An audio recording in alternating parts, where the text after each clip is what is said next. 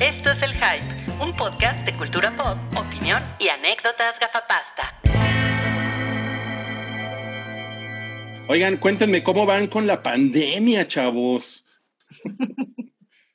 Está, Yo estoy esperando que alguna panadería mexicana saque el pandemia. Se han tardado, ¿no? Sí, ¿eh? Es el, el pandémico. Un, un, pan hecho con los retazos de todo, ¿no? Tiene, tiene como esa estructura de la concha hacia azúcar, pero en realidad es como esa barra de pan de mantequilla, ¿no? Y encima. Con chispitas. con chispitas esas horribles. Y adentro tiene la crema esa de. Ay, ¿cómo se llama ese que es como un cuerno, pero no es un. Pero es como partido a la mitad? Una crema pastelera. Ajá, que sí, es, un absoluto desastre el pandemia. Como la pandemia, muy bien. Y yo me lo mm. comería. Seguro yo compraría uno, no puedo negarlo. O sea, amas el pan. No, no el pan en particular, pero, pero los pasteles sí. Ah, ya. Oye, Sam. Probar esas cosas. Pero si te, si te comes un pandemia, eh, por favor, no lo tuitees con el emoji del puerquito. ¡Ay! Es algo que me he topado últimamente y lo odio y no sabía que lo odiaba. Puta, es nefasto. Cuando empiezan, mira, sobre todo cuando es una combinación de mujer flaca. Sí. Comiéndose un pinche pan y, pues, y, poniendo, ah, pues aquí puerking, ¿no? puerking. Oye, pero ¿se vale poner el de la naricita? ¿El de la naricita de puerco se vale? No, tampoco. No, es lo mismo. Están ustedes muy intolerantes de sus redes sociales, ¿eh? Sí, ¿eh? Pues miren, tengo algo Muy perfectitos ustedes en el internet. ¿Qué opinan del cubrebocas de Kulkin Macalcum? Me parece perturbador. Sí, ahora solamente espero que se lo ponga Sasha Gray, ahora que ha estado en su canal haciendo quesadillas, pancaques, hizo empanadas, hizo chiles en nogada. Sí. Hizo chiles en nogada. Es cierto.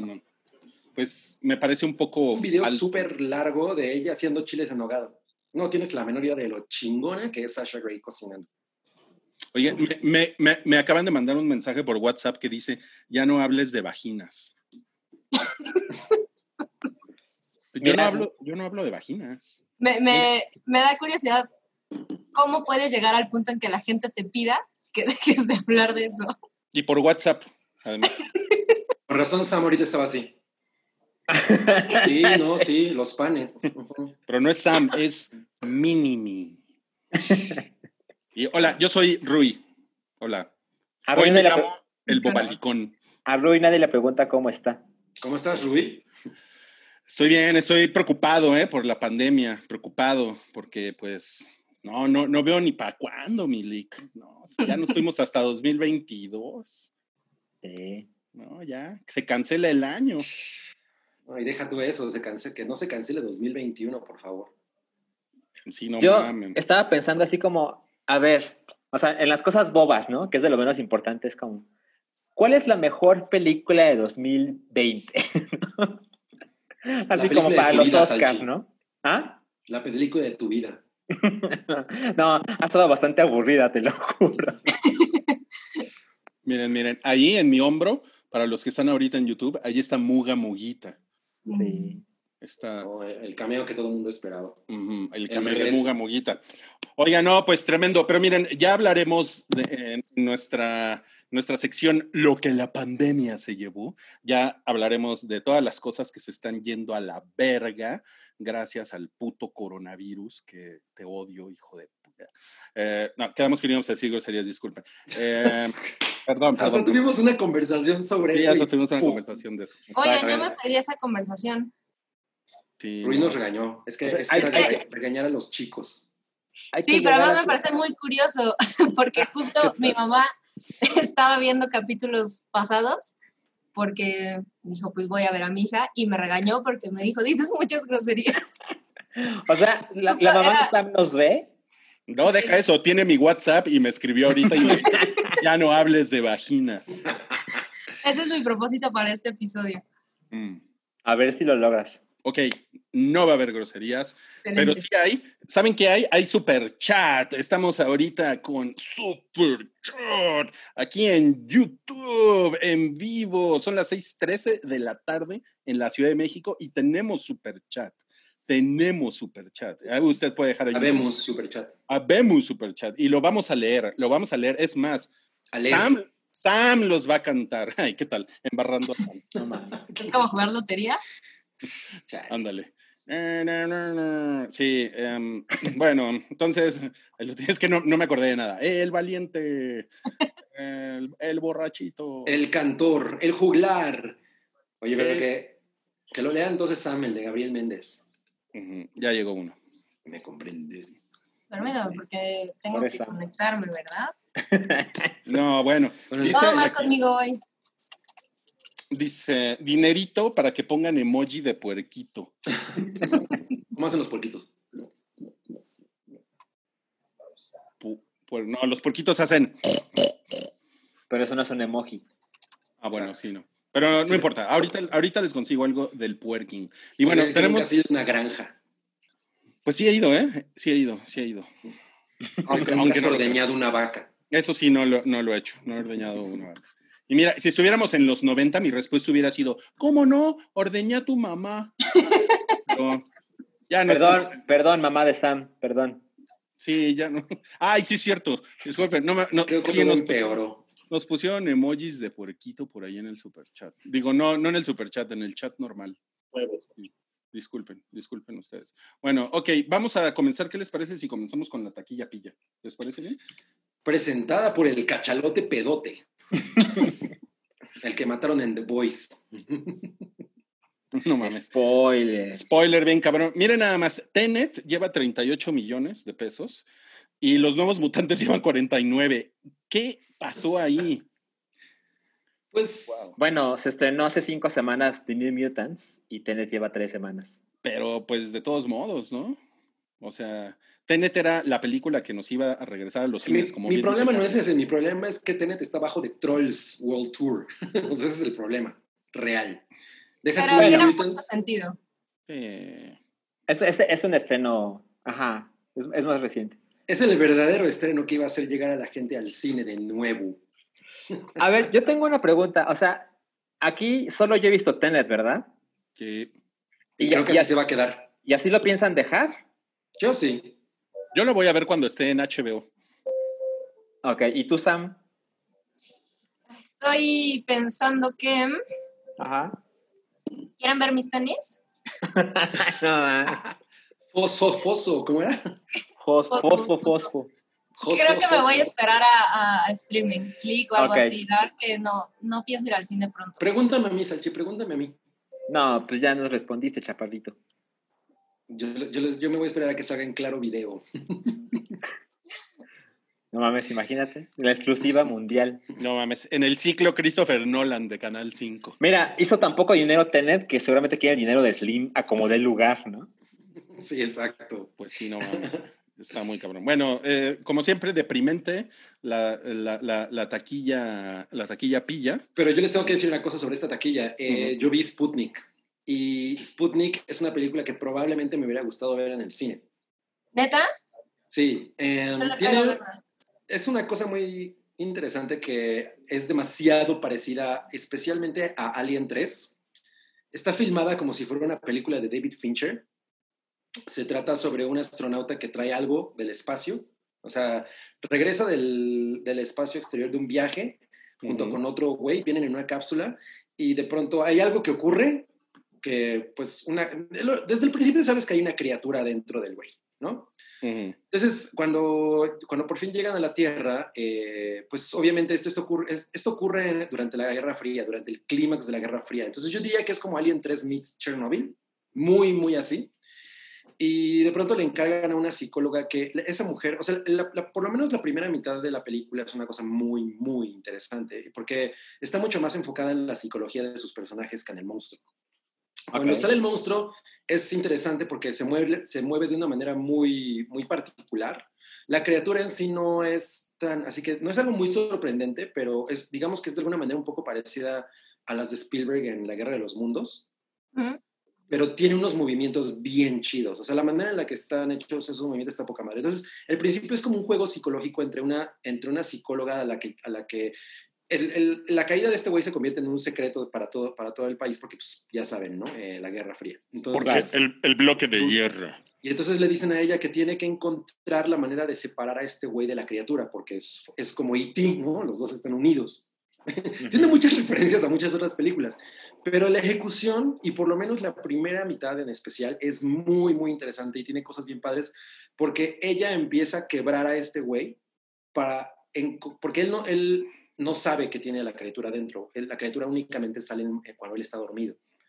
Entonces, mm. ella lo tiene que quebrar para, para hallar cómo diablos separar a, las dos entidades. Y es el personaje de ella, eh, Tatiana, no me acuerdo cómo se llama, es muy, muy chido. O sea, la neta es que el, principio es, es, maravilloso. Después empieza a poner como ah, todas las demás películas que hemos visto después de Alien, pero por lo menos esa primera mitad es, es para mí lo que Alien 3 pudo haber sido. O sea, es muy interesante porque se convierte más en un juego psicológico que, que en esta necesidad de estar de estar mostrando a la criatura. Entonces, después de, haber, de verla, yo pensé, esto me habría gustado verlo en el cine. Pues sí, pero no te quieres contagiar de, la COVID. No, capaz que se me mete algo igual que a esa persona. Ahora, el director, que es un güey que se llama Egor Abramenko, eh, tiene un corto en 2017 que es básicamente la misma película y que se llama eh, algo que suena mucho a pasajero, pero en ruso. Pasajero. Es, una película rusa. Sí, es rusa. Oye, ¿y hablan en ruso? ¿Hablan en ruso? Sí, pero los subtítulos estaban en español.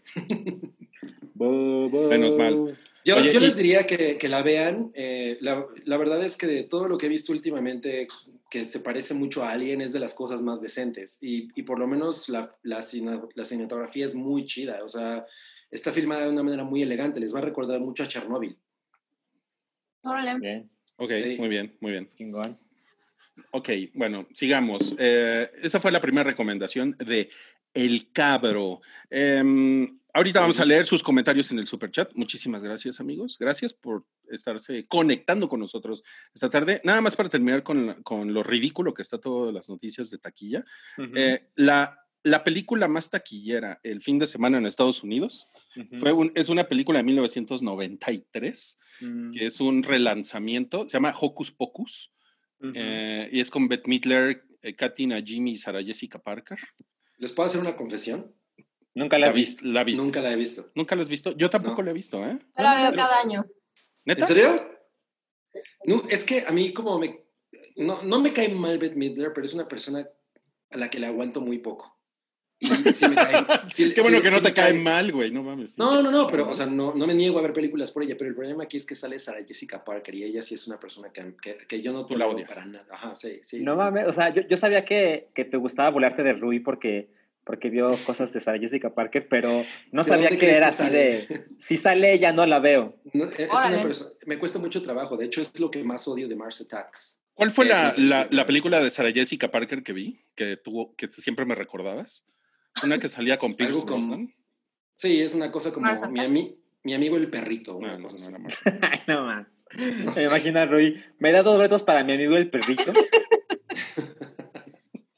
Pues mira, el papel de, de Sarah Jessica Parker en esta película, la verdad es que es como de lo más simpático de la película. Wow. Sí, estoy de acuerdo. Digo, hace 10, 15 años que no la veo, pero está bien. Sí, es bien divertida. Es, es película de Halloween. A lo mejor la voy a ver en este año porque estoy bajando, estoy como bajando mis barreras, ya sabes. Pero eh, no, tienes no, que estar enterado de que, o sea, Beth Midler sí es muy Beth Midler en esta película. Ok, ok, ok. Entonces tengo que usar mi filtro de Beth Midler. Pero me sorprende mucho que se haya convertido en la película campeona, por lo menos en la taquilla gringa de, pues, de esta semana, ¿no? ¿O qué? A mí me parece no sorprendente, o sea, para la época es como, de verdad es como una tradición, o sea, conozco mucha gente que cada año la ve. Bueno, pero si, pero si hubiera llegado la Sam del futuro y tuviera en enero y te hubiera dicho, ah, adivina cuál va a ser la película más vista en Estados Unidos. En octubre. En octubre. no, eso, es lo que está cabrón. Pero bueno. Oye, pues estuve en 2.570 pantallas en Estados Unidos e hizo 650 mil pesos, pesos, ¿eh? ¿Pesos? dólares. pesos. ya quisiera yo eso para comprarme otra vaquita de estas. Ay, no, es que cara. no mames. Este, y, pero también estuvo, reestrenaron The Empire Strikes Back, que se metió 95 mil dólares. O sea, es un fin de semana de, de refrito. de refritos. más bien de reestreno. totalmente. Y pues le, les, le ganaron a, por lo menos Hocus Pocus le ganó a New Mutants y a Unhinged. No mames. No, sí está muy cabrón. y otra cosa es que Warner, o sea, nadie sabe si le ganó a Tenet porque Warner no suelta la información financiera de Tenet. Que es pues la evidencia número uno de que las cosas no están chingonas. Sí, yo creo que le ha ido muy mal. No mames, y Cabri lo, lo disfruta. La verdad es que sí. Eres malvado. No fuera tu chingadera esa de Bertman. No mames. además me encanta que sea esa como la referencia de burlarte de mí, porque hasta como si yo hubiera sido súper fan y la tuviera en Exacto. tres No, pero cuando, cuando salió regresaste así de, no mames, el maestro Iñárritu. ¿Qué, qué obra, qué obra ha hecho sobre la condición humana? No, para burlarse de Cabri tienes que decir, no fuera tu pinche pitch perfect. ándale. Pero es que por uh, Así, ¿eh? Ándale, Uy, sí. Te, dieron donde más te duele, chaparrito. Oigan, pero ver, vamos a hablar de, de, los estrenos de la semana porque hay varios extra, eh, eh, estrenos. Estrenos. Son estrenos porque, porque los viste con tu ex. Ay, no mames. Qué incómodo. Voy a estrenar a mi ex. No, eso, eso, a mi ex. Eso sonaba mejor en mi cabeza, no sé. Qué ok, ok, ok. Ok, bueno, a ver, en cines se va a estrenar Billy Ted Salvando el Universo con, con Canoa Rivas. sí. Eh, sí, yo paso. ¿Por qué? Pues le ha ido mal en reseñas. Eh, nunca he tenido interés en la serie. A mí, de, todas esas series, o sea, mi serie favorita de, de, los 90, de toda, de toda esa camada es Wayne's World. Amo mucho Wayne's World y me enorgullezco en decir que Chocomiao también es fan. Eh, pero Bill and Ted no es una, una, serie que a mí me encante, pero pues sí, es, un, es una cosa que dices, ah, qué bonita era la época. Pero por todo lo que he leído sobre esta, la verdad es que no, no, no estoy ya tan prendido. Me prendía un poco más de lo que estoy ahora. Te prendía. ¿A ti te, te, interesa, Sam? Sí, a mí mucho, pero, pero no para cine. No la vas a ir a ver al cine. No, si no fui a ver Tenet al cine, no voy a ir a ver La gran aventura de Billy Ted. Oye, oye, oye, Sam, pero si estrenaran Hocus Pocus en México. ¿En el cine? ¿En el cine? No, pues. o sea, sé, sé, que sé que parece broma, pero de verdad Tenet es algo que me interesaba ver en el cine. No me siento con la confianza de ir no, no veo alguna otra película que, pudiera convencerme de, hacer eso. No, pues eres, eres difícil, ¿eh? Difícil de convencer. Sí, me, da miedo enfermarme y morirme. Ay, no mames, esto ya se ha puesto muy darks. Oye, pero si pusieran el hype en Cinépolis, en la IMAX. Estoy súper ahí. Rentaría la sala. me, imagino a alguien así de, ay, voy a ver el hype en vivo porque la vida está muy mal y quiero divertirme y así. Nos vamos a morir. Todos vamos a morir. no, pues este, pues sí, suerte a Canoa Rivas y el güero. Nunca, nunca, nunca me aprendo el nombre del güero. Yo tampoco. el güero. Winter, Alex Winter. Alex Winter, Alex, Winter, Alex Winter, sí. Mucha suerte en su estreno en México. Eh, no hubo ni entrevistas, ni tour de prensa, ni nada, pues porque no, pues, ni modo que vengan. Querías entrevistar a Keanu Reeves en el metro, ¿no? Estaría increíble. No, en, Metro Pantitlán. No, yo creo que Keanu Reeves sí lo haría, ¿eh? seguro. Pero no, pero no con, con COVID en el ambiente. Bueno. Sí. Pinche COVID, ya ven. Bueno, ok. Eh, este es el estreno en cines esta semana. Ya veremos cómo le va la próxima semana en la, en la taquilla pilla. En streaming. En el ambiente. COVID en el ambiente.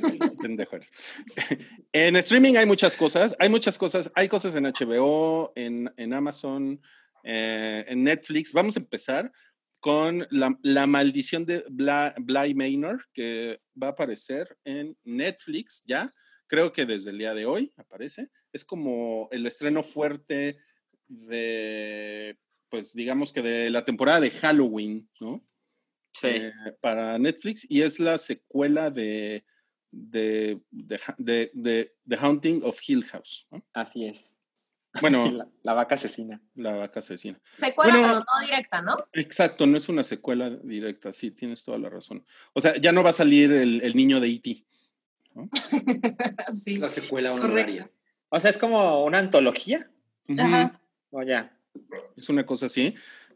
Y lo que yo estaba leyendo es que es. Em, es que está, está muy cagada la, como la idea que tienen los, los, digamos, los productores de esta serie de Netflix, porque yo les decía que la, la, primera parte, o sea, la primera temporada, que es The Haunting of Hill House, es, es como la, es la historia, es una telenovela de una familia, pero con sustos. O sea, pero con espantos. con espantos. En realidad es, es la historia de, de, esta. O sea, lo que importa es la historia de esta familia y de repente es. ¡uh! y están en la cocina y de repente se aparece alguien. Y la vaquita. Y lo que he leído es que esta, esta historia es, es, es una historia de personas, o sea, personajes nuevos que llegan a conocerse y, cómo se va armando su relación, ¿no? Y, con la, con la, otra, con la otra película era como ya una familia establecida, ¿no? Y aquí es como ir conociendo cómo se arma esa relación. Y la verdad es que, no mames, eso es como todo lo que tenemos que saber porque es, es, como, o sea, como que tiene un tipo de horror a la que a Cabri tanto le gusta, a la, ¿cómo se llama esta mamada? El, eh, de James Wan, este... Ah, el conjuro. El conjuro. Es una, es una cosa, es, es ese tipo de tomas y de cinematografía y de sustos. Es totalmente eso, ¿no? Ah, Pero con una historia humana. Sí. Ah, es, yo lo pondría que es más bien, es como el equivalente de, de James Wan, pero como lo hacen el terror los ingleses. O sea, tiene una onda como más de, de casa embrujada que se siente ligeramente más europea o hasta latina que gringa. Sí tiene el estilo del jumpscare y todo, pero tiene un toquecito ligero que se aleja un poquitín de, de, lo, de lo básico del horror gringo. Eh, sí, tiene, razón. Tienes razón, porque es como, es como más británica la cosa, ¿no? Sí. O sea, como que aquí, por ejemplo, supongo por el título Bly Manor, que, que, es una mansión y es una casa. O sea, como que la casa es un personaje más. Sí. Este, y entonces es importante como, pues, los settings y que te muestren que es un pinche casero no, no, donde se aparecen uh, uh, los espantos, ¿no? Lo que vienen siendo. Lo que vienen siendo los asustos. Ajá, ajá. Eh, pero, pues miren, a mí la primera temporada, a mí sí me, a mí sí me llegó. Y ya sé, ya sé que yo lloré con, el, con la boda de mi mejor amigo Mexa. Pero con esta lloré, me acuerdo. No me acuerdo exactamente, ya no me acuerdo por qué lloré, pero me acuerdo que había una parte que decía así, no, es que todos se aman en esa familia. Yo disfruté mucho la primera. ¿Verdad que sí? Se disfruta, mucho. cabrón. Pero a mí también me gusta la boda de mi mejor amigo Mexa, entonces... A lo mejor no, bueno. Te ganaste un aplauso de Nicole Kidman. No, pues yo creo que Sam sí es mini ¿eh? sí. Eh. Junio. Por eso están en las esquinas opuestas. No, pues yo la tengo abajo. Eh, no, yo la tengo. Yo, lo puse en una tirita y está Rui y acá está Sam. Ah. Lo puse en una tirita. Para balancear. Ok, ok. Em, por lo que veo, por ver las caras de eh, nuestros dos críticos de cine serio, eh, Lord Salchi y Lord Cabri. A ustedes no les interesa ver esta mamarrachada de Netflix, ¿verdad? Mira, eh, todo lo que sé de la primera serie, porque pues no es correcto decir primera temporada, pero ustedes me entienden, todo ha sido bueno, todo ha sido positivo.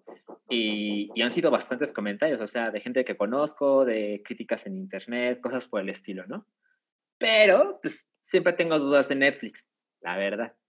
Entonces, por lo general, la, Netflix. no, no, sí está buena, ¿no? Y es así como, mm, no, no, no me convence, ¿no? Y ahora que, que salió una nueva temporada del mismo señor, que tiene como que la misma onda, pues supongo que es una prueba de fuego, ¿no? Como para saber, no mames, este güey lo hizo chingón la primera vez, a lo mejor se repite, a lo mejor solo fue un, un golpe de suerte, Entonces, pues me voy a esperar, pero no, la verdad es que tampoco estoy así de la voy a empezar mañana. Pero, ay, no sé, siento, o sea, no, no me atrevería a decirte que te va a gustar, pero eh, a, ti te gusta como la onda de Paranormal Activity y todo eso, ¿no? Sí. La verdad es que no está tan alejado. Yo creo que podrías darle una oportunidad. O échate uno o dos capítulos. No es como que cambie muchísimo. Ya, si no te atrapa, pues a lo mejor no es tuyo. Pero, pero pensando en que es un producto más o menos así, no es como que te la pases mal. Es una historia de terror en seis, ocho episodios, ¿no? Está, está muy chistoso que Roy diga los críticos de cine turco y ¿te gusta la actividad paranormal, no? Sí, sí, sí me gusta. Eso habla muy mal de ti. Bueno, ¿y tú, Cabri? ¿Quieres, ¿Tienes algún interés? Pues, not really. y, ni siquiera tiene que ver con, con que yo diga, ay, esa chingadera. No, no tanto, más bien creo que tengo que ver otras cosas en las que sí estoy muy interesado antes. Y si termino de ver eso y se me atraviesa esto, porque intenté ver la, la anterior, mm. The Hunt, y te dio huevo. Hill House. Y sí, la verdad es que dije, mm", no, me, no me molestó ni nada, pero simplemente dije, no es, no es mi tipo de horror. No, o sea, no, no, es mi tipo de horror. Y pues eso. Ok, ok, ok. Miren, yo creo, yo les voy a dar una recomendación. una de, de, los creadores de Alambrito y Chevechita.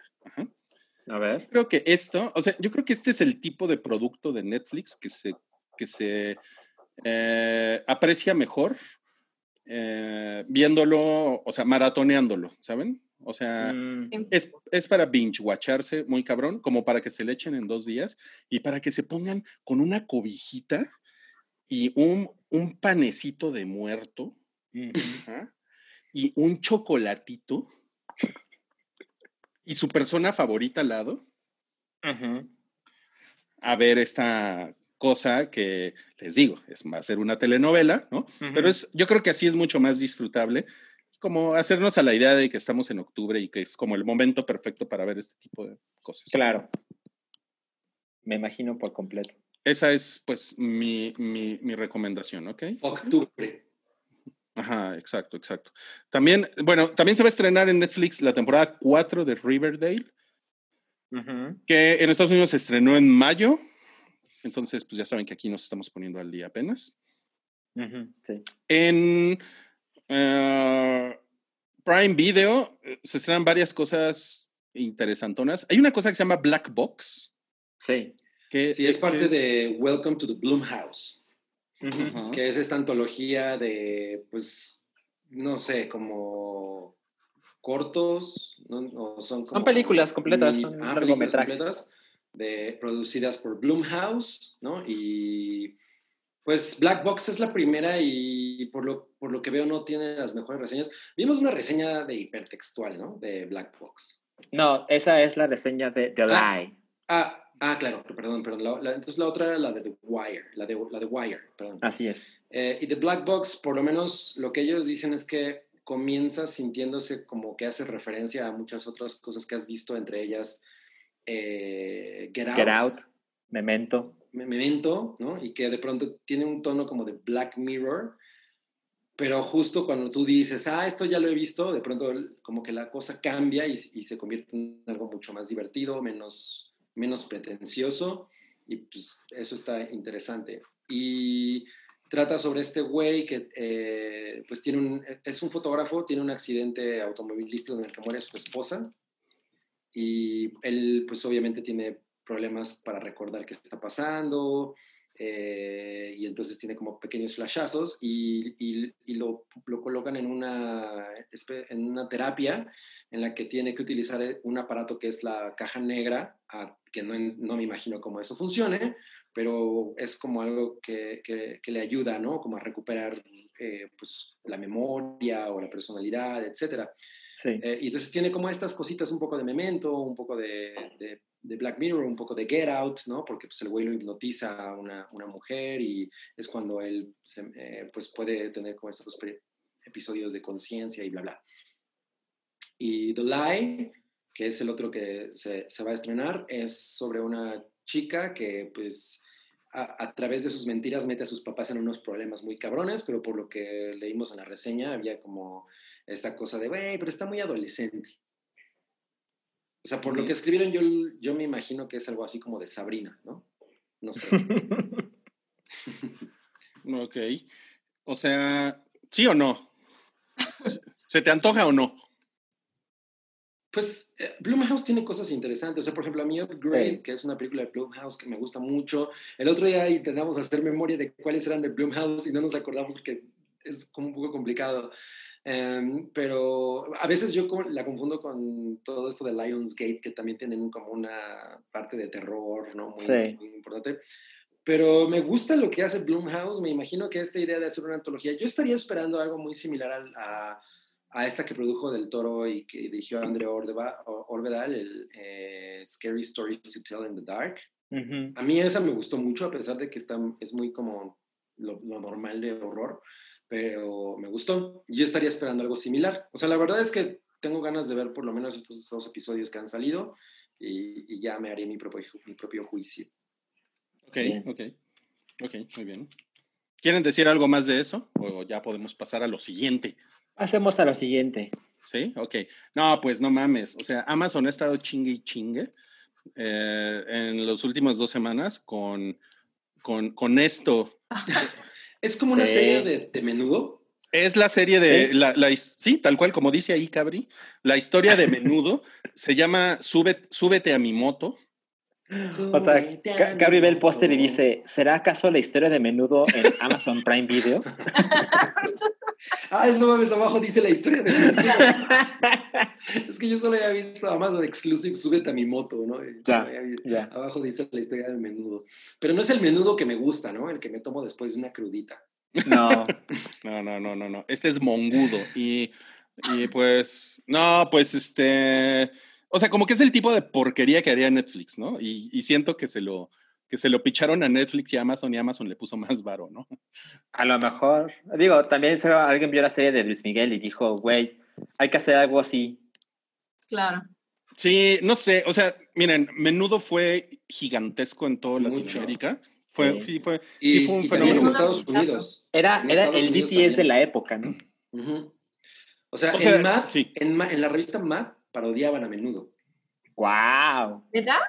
No mames, está muy cabrón. o sea, era una cosa muy grande. Entonces, eran como los, era como los New Kids on the Block latinos, ¿no? De ahí salió Ricky Martin. Bueno, les voy a decir una cosa, o sea, el, este fenómeno de boy band, o sea, fue, fue previo a las, a las boy bands gringas, o sea, ya no digamos las Supongo, supongo, pero... ¿Es que? O sea, pero, o sea, pero por ejemplo, los, los Backstreet Boys son ochenteros.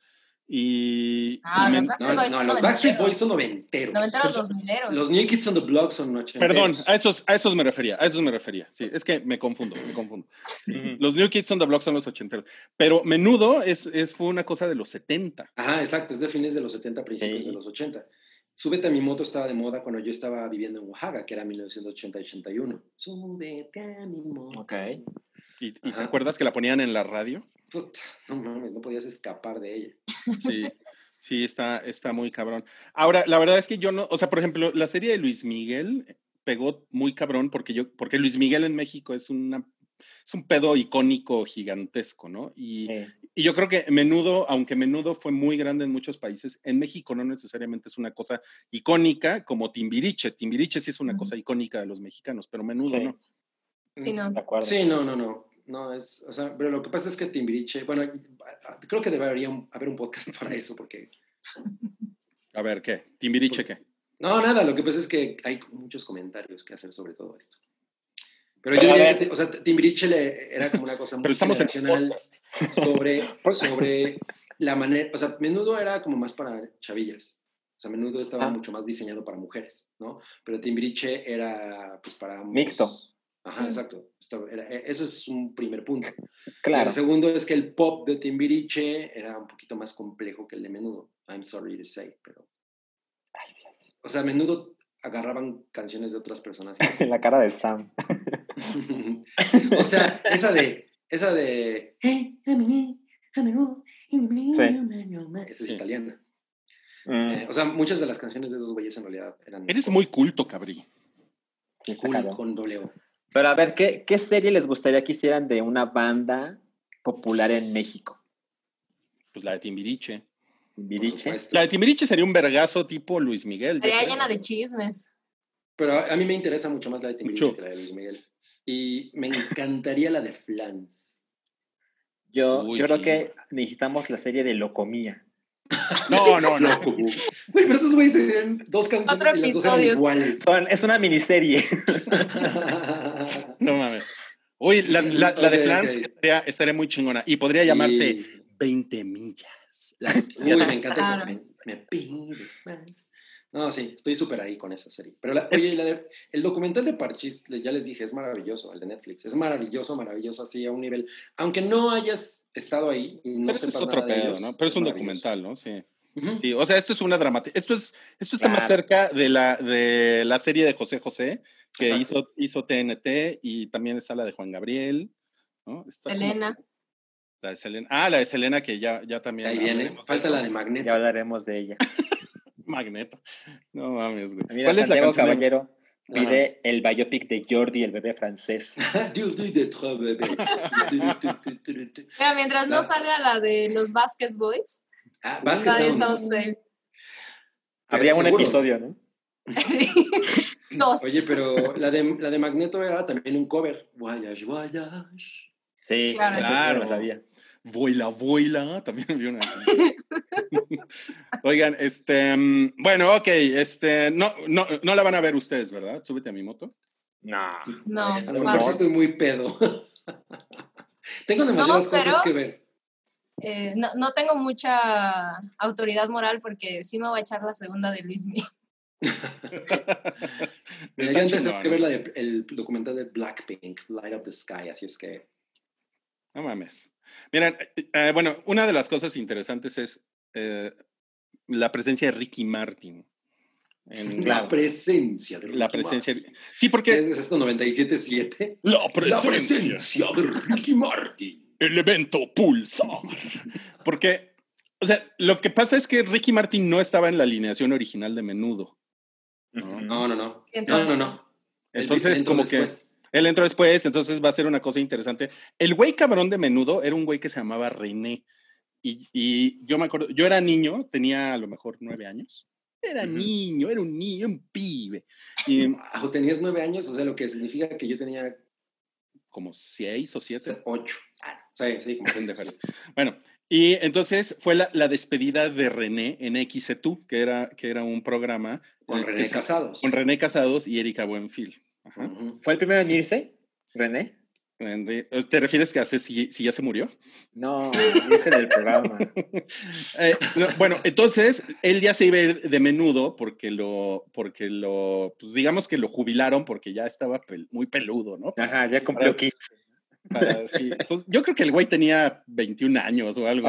Pero y además ocurre una cosa muy, muy curiosa en ese momento. O sea, tú estás cambiando de tu adolescencia a, pues, la adultez. Y te cambia la, voz. te cambia, ¿no? Ya, ya no puedes hacer. Claro, claro. Sí, claro, claro. Entonces, fue, un, fue una cosa así, fue un espectáculo, la despedida de René en XETU. Así, todas las escuinclas en vivo llorando, cantaron, echaron madres así del techo. No, no mames. Fue una cosa muy cabrona, güey. Fue un, fue un gran evento de la cultura pop en los 80, eso, O sea, yo creo que lo vio mucha gente, güey. Eh, y ya después Ricky Martin, pero bueno, supongo que Ricky Martin, porque aparte creo que el actor es, o sea, creo que pasa un poco lo mismo, no estoy seguro, pero creo que pasa un poco lo mismo con la serie de Luis Miguel, que el actor, el, actor que la va a hacer de Ricky Martin es como un, es como una puta copia al carbón de Ricky Martin, es como, Creo, creo. Sí. Ok. Entonces, o sea, sí sale Ricky Martin aquí a pesar de que él no empezó en la banda. Ajá, es que supongo que puede, el arco de la narración puede llegar hasta él. ¿no? Es, probable que si hay segunda temporada salga él, ¿no? O sea, en el último capítulo, ay, entra Ricky Martin, entonces ya tienes un gancho. el gancho. Para la segunda temporada. El gancho, sí, claro. Lo que pasa es que Ricky Martin sí fue realmente, él fue la, lo más cabrón que salió de menudo, pues al final fue Ricky Martin, ¿no? Mm. Pobre René. No, pues René, René, ¿qué, güey? René ya, o sea, René no, la, no funcionó como solista, ¿no? Tal vez porque se llamaba René. No mames. O sea, a René le pasó lo mismo que a Frank Black cuando, cuando se fue de solista. Cuando se fue de los... Ajá, exacto. Pixies, sí. Bueno. Pero es que era Black Francis. Black Francis, Frank Black. Bueno, ok. Eh, se va a estrenar la temporada 2 de The Twilight Zone. ¿Alguien vio la 1? Yo la vi. Yo vi, yo vi unos episodios y me gustó, pero no le seguí. Yo sí la vi completa. está, en Amazon, completita. Sí. Está, está agradable, ¿no? Eh, sí, está bastante decente. Mira, coincidió que justo antes de, de ver la, la, de Amazon, la, bueno, el nuevo remake, eh, me estaba echando algunos episodios del el remake anterior, que es 2000erísimo, en YouTube.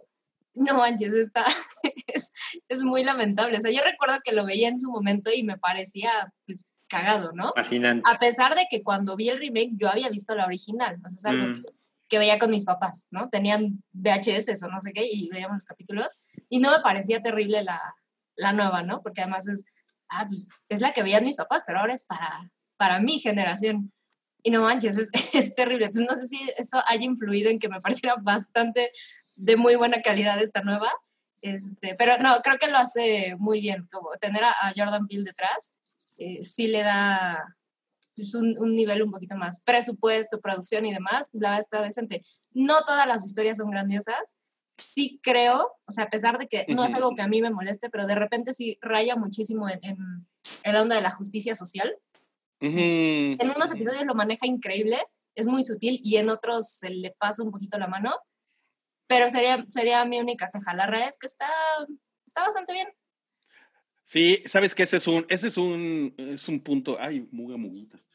Ese es, ese es un punto bien cabrón. Si ustedes son de los que se quejan por la corrección política, aléjense por completo de Twilight Zone, porque eso es uno de los sellos de esta serie. Ah, muy cabrón, muy cabrón. Sí. O sea, prácticamente yo creo. Sí. Pues sí, y prácticamente yo creo que no hay un episodio que no pase por ahí, ¿no?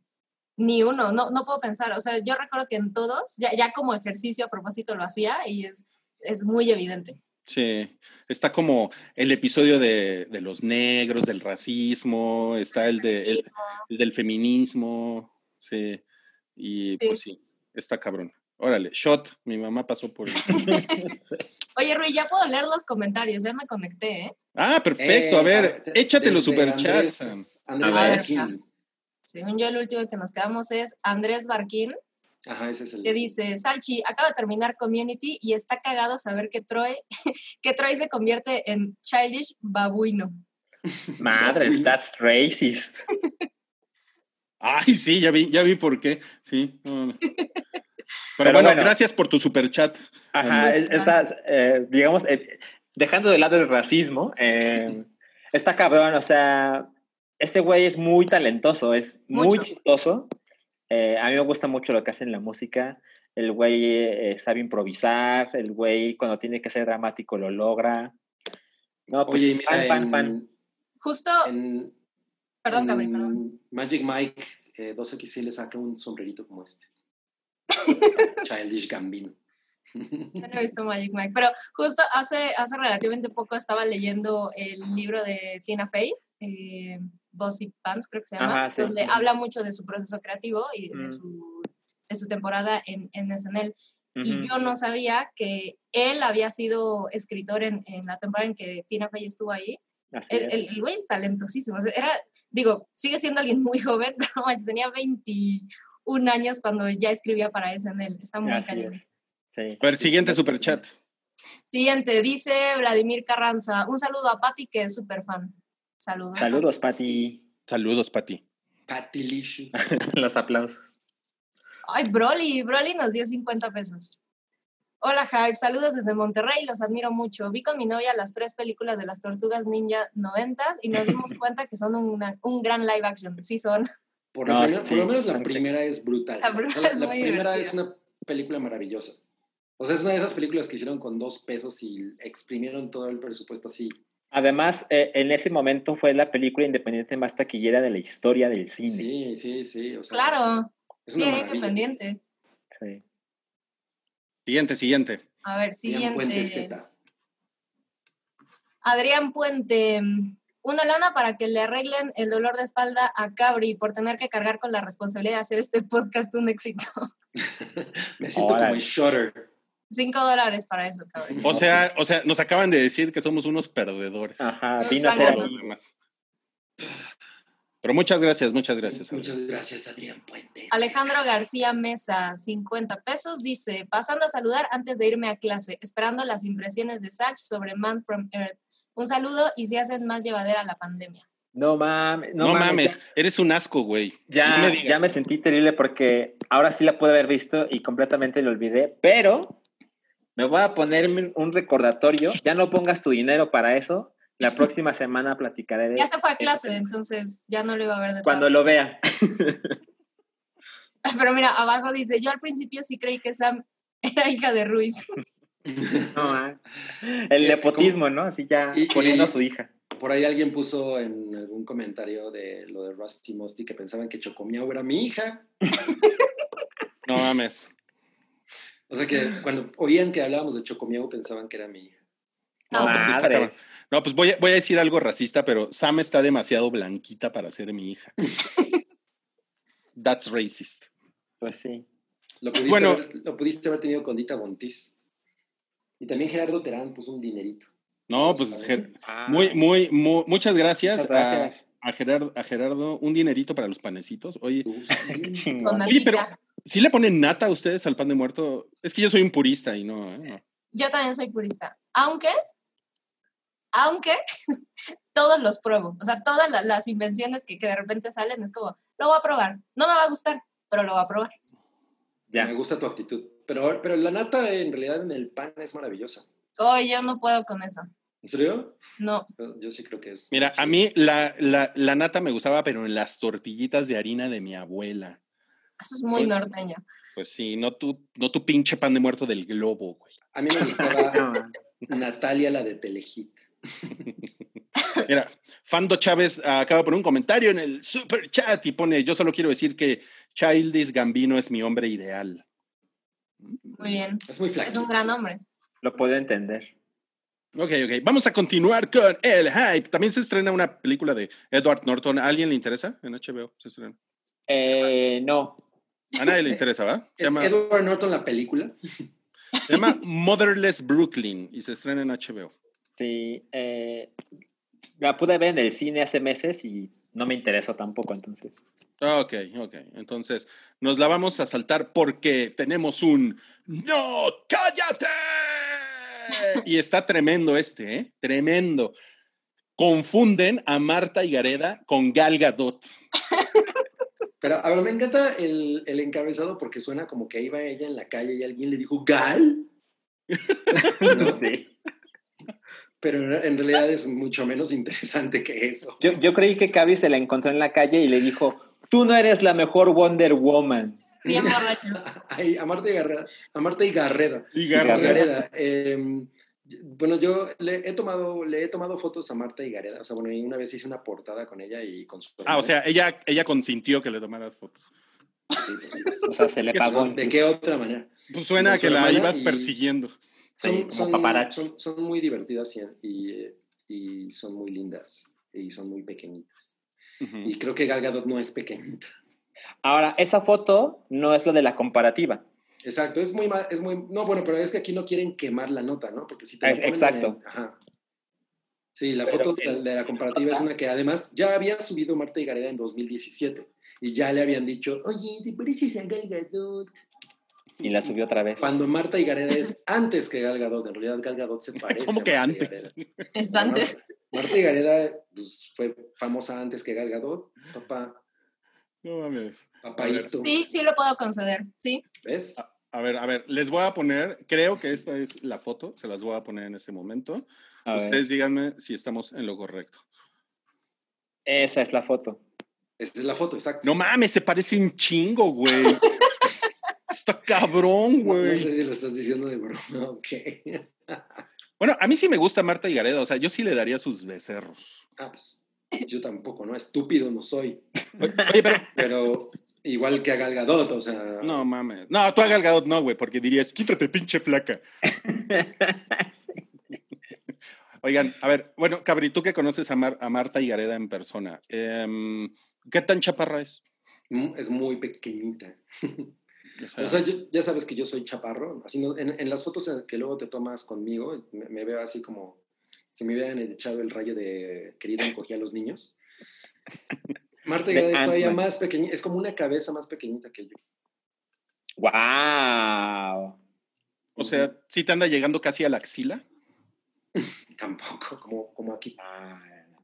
Como aquí. bueno, entonces no es una cabeza más chaparrita que tú. No, pues está de la verga, está de la verga nuestro, nuestro primer no calla. Eso DDT que confunden a Ruicho con, con George Clooney. wow. ¿Dónde? Hazme la buena. En el Universal. ¿Clooney? Clooney. No, porque yo sí conozco a alguien que se parece a George Clooney. Y, es cierto, ¿eh? Es cierto. Sí, y, Ay, güey, claro, una, una, una vez andábamos en unas pizzas nos estábamos tomando unas chelas, este, este buen amigo y yo, y, este, y de repente se acercan, una, se acercan unas chavas y le dicen, hola, oye, ¿te puedo molestar con algo? Y este güey, ajá, sí, que, es, ¿nos podemos tomar una foto contigo? Y este güey, es que le ha pasado, le ha pasado varias veces. Y el güey así sí. agarra su Nescafé y se prepara. un espresso. Un espresso, güey. No, no, hay como. Es la versión barata. anunciando wow. Wow. no, bueno, y entonces, eh, entonces esta, esta chava le dicen, es que, es que te pareces un resto a George Clooney. No mames, sí, es muy. O sea, que por ahí hay una foto con tu amigo en donde alguien inventó que se encontró a George Clooney. Ajá, exactamente, exactamente. Mira, te la, te la voy a mandar, Sam, pero te la voy a mandar por, por, privado para no revelar la identidad también de nuestro amigo George Clooney. Me parece perfecto. Guardar el secreto. No se trata de eso, sí. Exacto. Ok, bueno, um, vamos a hablar de trailers porque hubo trailers nuevos. The Witches, Cobra Kai, el show de Snoopy y Selena, la serie de Netflix. ¿Por cuál quieren Yo creo que, de, que, tanto los de Cobra Kai como los de, el de Selena son como teasers, ¿no? Sí. Son como trailers. Son teasers. Ok. Ok. The Witches. The Witches, ajá. ¿Y? ¿Qué? Sam. ¿Qué? The Witches. Um, yo estaba muy Sam emocionada. es la que le gustan las brujas, ¿no? Le gusta Hocus Pocus. Sí. Sí, soy, soy, muy fan. Eh, y además The Witches es una película que yo amo muchísimo. Es, es muy maravillosa. Muy ya, ya se ve mi tendencia. Pero sí, sí, recuerdo que además era, pues no sé si era general. O sea, yo conozco mucha gente de mi edad que, que, es muy fan, pero me pasaba que asustaba a muchos niños, o sea, como que para cierta edad era, no, no, no, a todo mundo. este, entonces es algo que, que, si te gustó y te gusta, creo que, que la adoras, no es, no es algo como tibio. Y estaba muy prendida yo con, con la idea de, del remake. Me acuerdo que cuando anunciaron a Anne Hathaway, a mí me pareció increíble. O sea, ella, me, me, me gusta mucho la idea de que esté buscando como hacer villanas. Eh, me, me, late toda la onda, el look y demás. Y vi el tráiler, empezó como muy bien y la verdad es que al final me quedó una sensación como de, mm, siento que esta es la versión que pudimos haber visto cuando éramos niños y la original sería la que ahorita diríamos, no, qué chingón les quedó el, el remake. Me pareció increíblemente infantilizada eh, digo, e, es el público, ¿no? Pero no me gustó para nada el, el abuso del CGI, que, que, siento que si así se ve el tráiler, no me puedo imaginar cómo va a estar la película. Híjole, la, la sentí chafita. Temo, temo por la calidad de la película. Y es algo que, que CMX ha estado haciendo desde hace un buen rato, ¿sabes? Ese tipo de cine de como aspiracional, voy a hacer una cosa increíble y se queda cortititito. Siento que va a ser otra vez algo así. Sí, yo, yo vi el tráiler y la verdad es que sí me parece asqueroso el CGI, ¿eh? Es terrible. Está muy cabrón eh, como la original, eh, que pues estaba hecha con las técnicas de la época, se veía mucho mejor. Y, y, ahora esta película está coproducida por Del Toro y por Alfonso Cuarón. Y, y, pues a mí la verdad es que el cine de CMX siempre me ha parecido como familiar, bobo, hueco, y, y, y como que su, su, su, perspectiva como estética me caga. O sea, el, el modo en que él decide que las cosas ya, así ya quedó chingón, pasemos a la, a la que sigue. no, no, no, no, no, no tengo el menor interés. Y bueno, yo ya he dicho que tampoco soy más fan de Anne Hathaway. Este, que creo que ahí estoy un poco solo, no, no importa. Pero. yo no soy fan. Eh, o sea, con, ella y el CGI, no, no, no, me alejo. Y pues también la nota es que ya no va a estar en cine, obvio. Va a estar en HBO Max. Que creo que es una buena decisión, ¿eh? No creo que le hubiera ido bien en cines. Estoy de acuerdo. No. Yo lo que puedo, una cosa que me, me, pareció interesante ahorita algo que dijo Sam es que yo siempre he pensado que esta idea de que el cine para niños tiene que ser muy, muy tame, como muy leve, como muy... Bobito. Bobito, es absolutamente ridícula. Sí. Las cosas que yo más amo de, de, mi niñez y las que más me impresionaron y las que yo ahorita de adulto con, con o sea, sigo abrazando como de, güey, esta película de niño era una cosa que me encantaba, son las que, las que me parecieron impresionantes, las que en algún momento me causaron miedo, las que tenían algunas escenas que, que, que, a lo mejor no se sentían como aptas como para niños, ¿no? Pero es como los cuentos de Hans Christian Andersen que son duros, ¿no? Y, te los cuentan y tú te haces todas esas imágenes en la cabeza aterradoras, pero al mismo tiempo bellas y, demás. Y hace poco volvimos a ver The Witches eh, y, me pareció una cosa espectacular. O sea, es mm. una película espectacular, es, es es de entrada el hecho de que sea Angelica Houston la que, la que es la bruja principal, que ella tiene como esta parte que puede ser medio masculina incluso, ¿no? O, sea, ella, su cara parece que trae una máscara de bruja. Sí, el papel le queda increíble. Ajá, entonces, y este momento en el que todas se revelan que los maquillajes, si no, si no mal recuerdo, son, son de Rob Bottin, Robotín, creo que son de, de Rob Bottin, es es una cosa increíblemente creepy. O sea, ese momento en el que ellas empiezan... Eh, está, está filmado de tal manera que yo, y yo, la, y yo veía los trailers de eso de Chavito y, yo no sabía si era para niños. Yo pensaba que era una horror. ¿te hacías, ¿Te hacías de la popito? Por supuesto. No, o sea, yo no sabía si era para niños, ¿no? Y es como de, ¿qué? ¿1986? Una cosa por así. Por ahí, por ahí, sí. Eh, es mucho como el laberinto en, ese sentido de que hay, hay, algunas imágenes que son, que son muy agresivas, ¿no? Y, pero son cosas que se te quedan. Y esta, en esta versión yo no vi una sola cosa que me pareciera similar. O sea, de, alguna manera siento que es la misma película, pero deslavada. Pues no, Milik, porque, porque no pueden asustar a la generación mazapán. Y otra cosa es lo, una cosa que hablaba yo ayer con Rui, por ejemplo, un, un buen cover para mí es, es más que una, la, la, misma canción en otro género, o sea, que simplemente agarras la misma canción pero le cambias el género, o, o, como el look and feel. Siento que es completamente borrar lo que, lo que la hizo popular y reinventarla. Y ahorita hay una gran oportunidad para contar de nuevo esa historia con los recursos que tenemos eh, y, darle un punch muy chingón. Y lo que yo vi en ese trailer, la verdad es que no me dice nada de eso. Aún así la voy a genérica. Oigan, ¿y, ¿y, les interesó la de Snoopy, la serie de Snoopy? Yo nunca he sido fan. Pero, pero tú eres fan. ¿no? Yo soy súper fan de Snoopy. ¿Quién te diera? Simi la regia y Snoopy. yo soy tierno, lo que pasa es que yo soy tierno. La verdad es que sí, solo solo lo, lo, ocultas a través de otros mensajes. ¿Qué, ibas a decir, Sam? Snoopy está padre, pero yo no, o sea, la verdad, no ah, voy a decir, eh, qué horror, pero es una cosa con la que yo no conecto. Lo mismo que Cabri, o sea, a mí me parece, nunca fue algo que...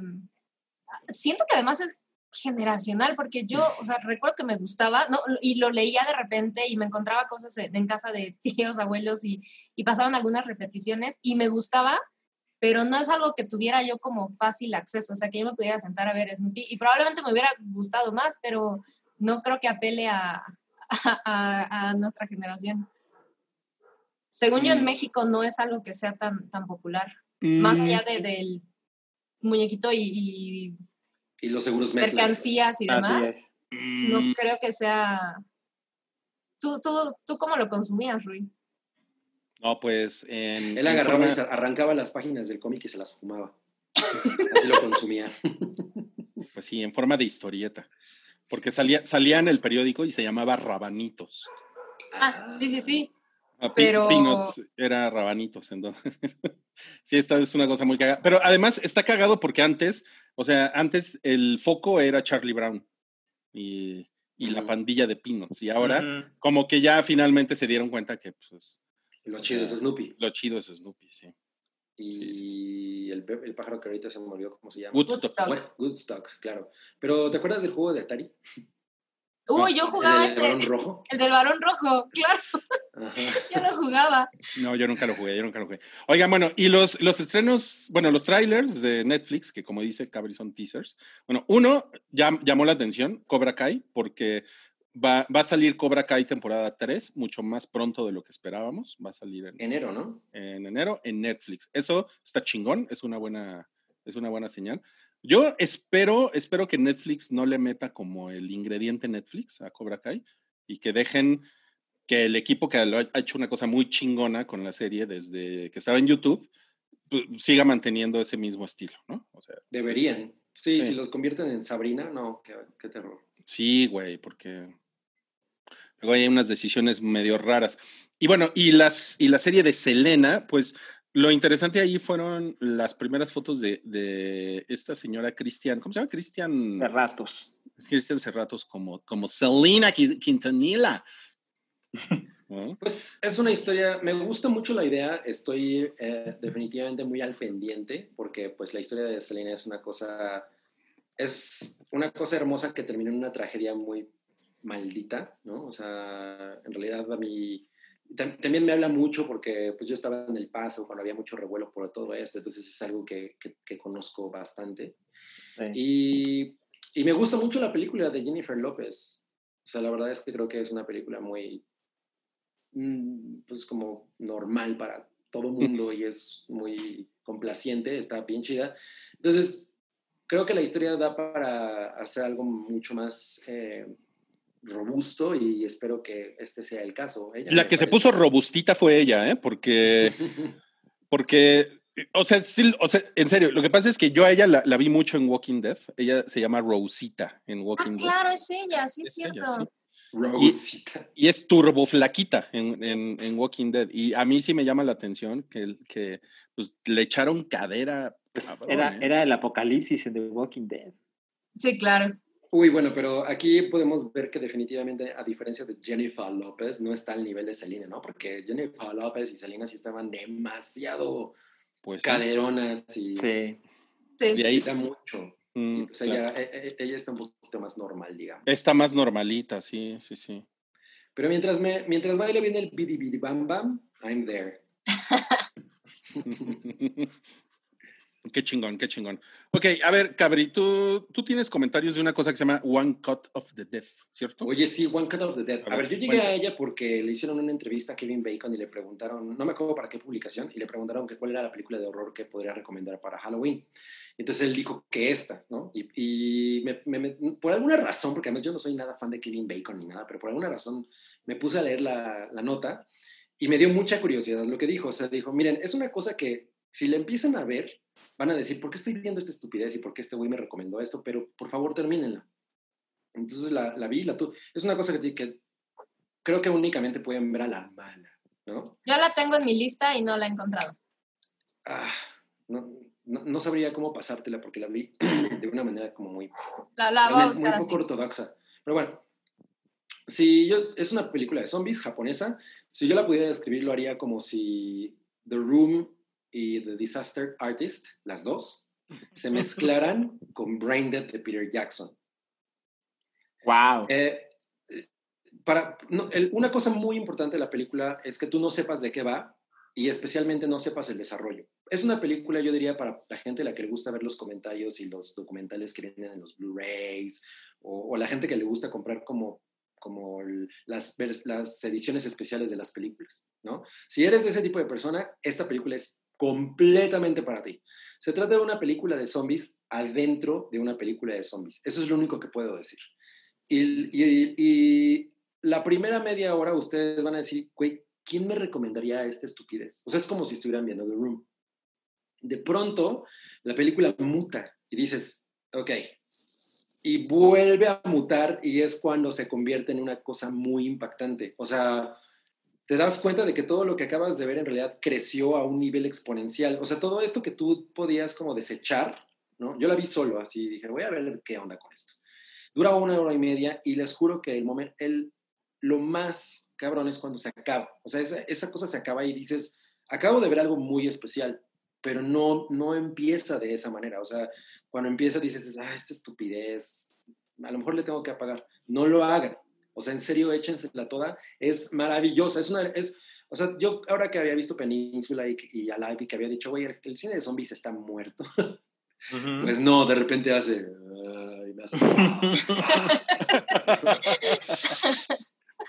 es una película de 2017 y es simplemente maravillosa. Y en especial la, la, la última parte es una cosa que dices, güey, esto es otra cosa. Es un, es un nivel de ingenio que hace mucho yo no veía en el género de terror, ¿no? Y en especial en el zombies. Es, es, una comedia, no es realmente una cosa de terror, es una comedia. Y tiene mucho más que ver con cómo se hace el cine que probablemente con los zombies, ¿no? Oye, ¿y dónde la podemos ver? Pues, eh, no salgas con tus mamadas, por favor. I'm, sorry. Gracias. I'm sorry, pero sí, solamente a la mala. ok, ok, bueno. Siguiente tema es, eh, pues, la, la, lista de las mujeres. A ver, preguntaron que cómo se llama la película One Cut of the Dead. One Cut of the Dead, sí. La, la, lista de las películas de, las mujeres, mejor de, la, de, las mujeres que más dinero han ganado este año, ¿no? O sea, según Forbes. Según Forbes. Según Forbes. Y sale, miren nada más, miren nada más. Esta señora que es, ¿cómo se llama? Este, Sofía Vergara. Sofía Vergara. Sofía Vergara, Sofía Vergara. ¿Cómo Vergara se llama esa mujer? ¿Cómo Vergara se llama? Se llama, miren, es que este es el artículo de la revista Forbes. Sofía Vergara se ha metido 43 millones de dolarito. Que una cosa interesante de esta lista es justamente todo ese bloque de texto con el que inicia, que, que menciona que como ahorita las, el cine, ¿no? Lo que se proyecta en pantalla, grande, está en pantalla grande, está detenido, las actrices de televisión se han convertido como en la fuerza más grande dentro de la parte económica. Entonces, comenzando con alguien como Sofía Vergara. Pues ella, ella es juez en America's Got Talent y tiene una, una, línea de jeans en Walmart, mira nada más. qué, cabrón. Pues sí, pero, pero, pero, los jeans que de ella no te van a hacer ver como ella, ¿eh? Lo dudo mucho. ¿Qué? Sigue, Lo dudo mucho sigue bien guapota Sofía Vergara, ¿no? Sí. Y miren, la niña nada más, toma la Brad Pitt en tu cara, pinche mamón de mierda. Ven quién está en segundo lugar. Ahora, el caso de Angelina es curioso porque pues ella sobre todo hace cine, entonces no es alguien que haga realmente televisión. Y, y, el artículo menciona que pues parte de este ingreso tiene que ver con que hizo esta película con Marvel, The Eternals, que ya se pasó para el próximo año pero es una película que costó 200 millones de dólares. Y ese es su varo principal. Pues, la tercera es Marta Higareda con 31 puntos. Porque la ah, no. ah, no, perdón. Mira nomás, güey, mira nomás, güey. Tu amiga Gal. Gal. Gal con 31.5 millones de dólares, de los cuales probablemente Doritos dio a algunos, ¿no?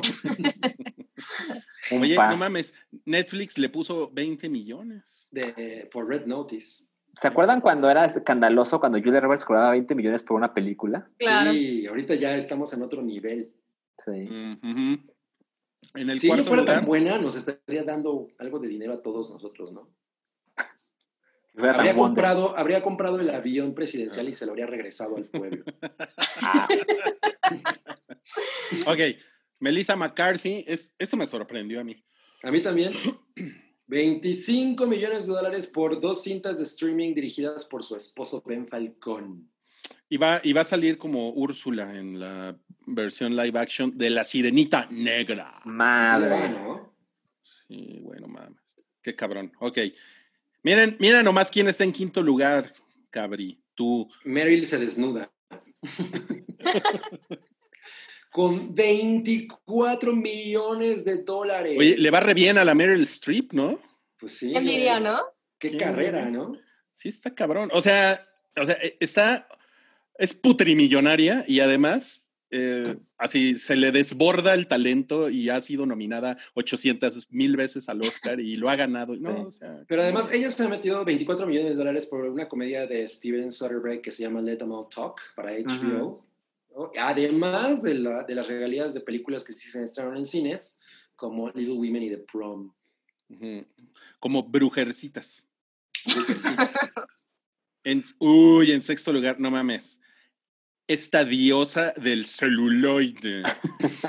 Emily Blunt. Emily, eh, Emily, Churro, ¿no? 22.5 millones de dólares, nada más por su, por su, por lo que negoció de A Quiet Place 2. O sea, esa película no se estrenó porque ella se su varito.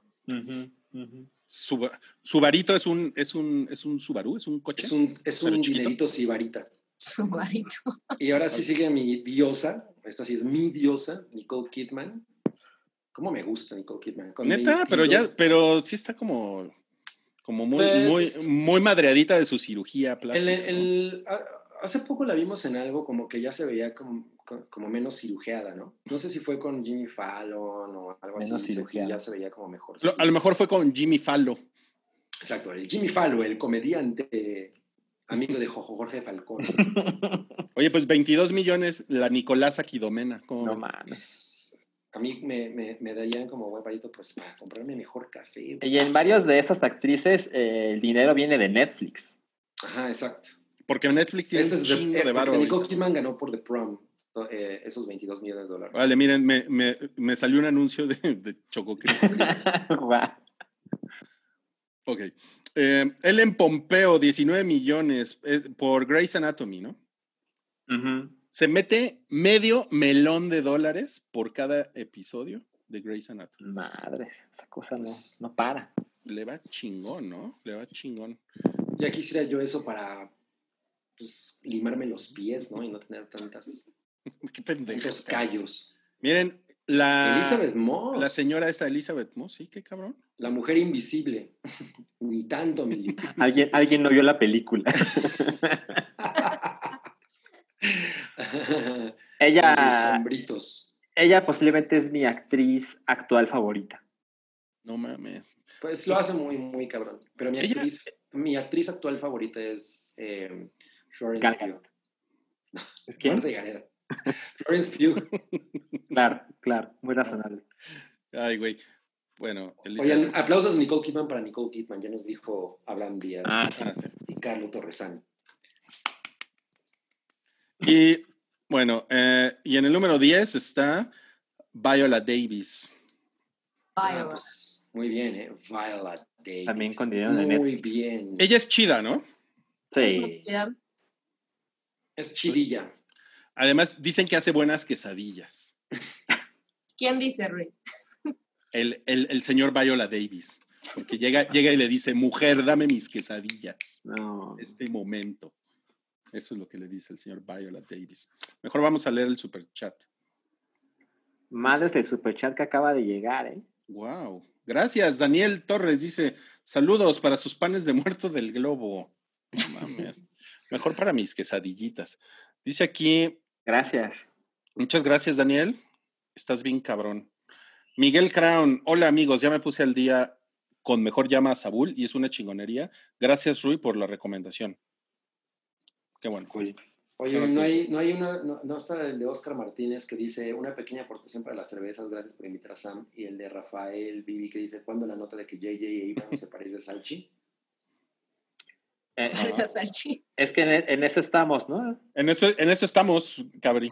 Estamos leyendo los superchats. O sea, es que Roy empezó a leer el más reciente, pero luego se regresó. Ah, perdón. no, bueno. A ver, Cabri, ¿quieres? Léelos tú, léelos tú, Cabri. No, tú, tú, tienes mejor voz. Léelos tú. No, no, no, para nada. ¿Cómo crees? a ver, de abajo hacia arriba, ¿cuál nos toca? Pues, pues tú que eres bien verga, pues a ver, tú. Julio Cruz, yo solo quiero un saludo de Sam. ¿Quién, pidió el saludo? Julio Cruz. Ah, hola Julio. De, hecho se llama Jules Cruz. Cross. Cross. Saludos, Julio. Los acabo de sintonizar, les dejo algo para un pancito de muerto. ¿Pancito o panecito? Yo creo que se debe de decir panecito. Yo digo panecito. Panecito de muertito. ¿Tú cómo dices, Sam? Yo digo pancito, creo. no, no acostumbro utilizar el diminutivo así, pero me suena mejor pancito. ¿Te pareces un poco a mi madre? Gracias. La hija de Rui, la mamá de Cabri. Oye, Sam, está poca madre tu iluminación. sí, estoy batallando porque no logro acomodarla. Si abro la cortina entra muchísima y si prendo las luces, no. ¿Pero por qué? ¿Tienes, ¿Tienes un estadio allá al lado o qué? ¿O por qué entra mucha luz? Pues no, no es un estadio, pero entra mucha luz, todos son vidrios, entonces no logro balancearlo. Voy a juntar para comprar mi, mi, iluminación profesional, te los prometo. No, pues ahora, ahora con, el, con, el super, con el super chat, Sam. Va. Seguro va a salir ahí un dinerito. Bueno, a ver, ¿quién más sigue, Cabri? Ya se acabó. Ya leí todos. Ya será todo. Estás cabrón, güey. Estás cabrón. Ok. Bueno, no, cállate. Madonna no quiere grabar con David Guetta porque es escorpión. O sea, del siglo, del, del signo escorpión. Así es. Era del signo escorpión. Lo que pasa es que David Guetta habría, había hecho un remix para una canción de Madonna en 2009 de Revolver, que, de la cual nadie se acuerda. Pero el güey hizo un remix e incluso estuvo nominado a un Grammy. Y entonces después de que le fue muy bien, no creo, creo que lo ganó de hecho, después de que le fue muy bien, eh, Madonna lo invitó así de, oye, me gustaría que produjeras mi siguiente disco. Entonces ya que se sentaron, de pronto eh, David le, dijo que era Scorpion y Madonna le dijo, ah, no, pues no, no podemos trabajar juntos. Y bye, ¿no? Y es así como de, ¿what? O sea, ¿qué, onda con esa? E, esas notas que le gustan a Rui, ¿no? a mí me encanta. A ver, a ver, yo sé que Cabri es Aries. Tauro. Tauro, perdón, perdón, perdón, perdón. Soy de la parte de abril sí, que corresponde a Tauro. Por eso somos compatibles, amiguis. ¿Ves? Solo por eso. Y Salchi es como Capricornio mezclado con Acuario, ¿no? Soy del 20 de enero, entonces está justo en medio, pero me siento más Capricornio. Capriacuario eres. Ajá. Mm. Sí. Pero Sam, no sé, no sé qué sea Sam. A ver, pues adivínales, A ver si adivínale. Yo creo. Es tu hija, ¿no? Algo deberías aprender de ella. Ah, ya dejen de decir eso. Dejen decir eso porque es muy incómodo. este, no, yo creo que eres Virgo. No. No, ok, ok. Espera, espera, espera, espera, espera, espera, espera, espera, espera. Yo creo que eres. no, es, tu mejor Walter Mercado. Eres, eres cáncer. Soy cáncer. ¡A huevo! Dale. ¡Qué bárbaro! Esto necesita hacer otra sección del hype. Ruiz adivina tu signo.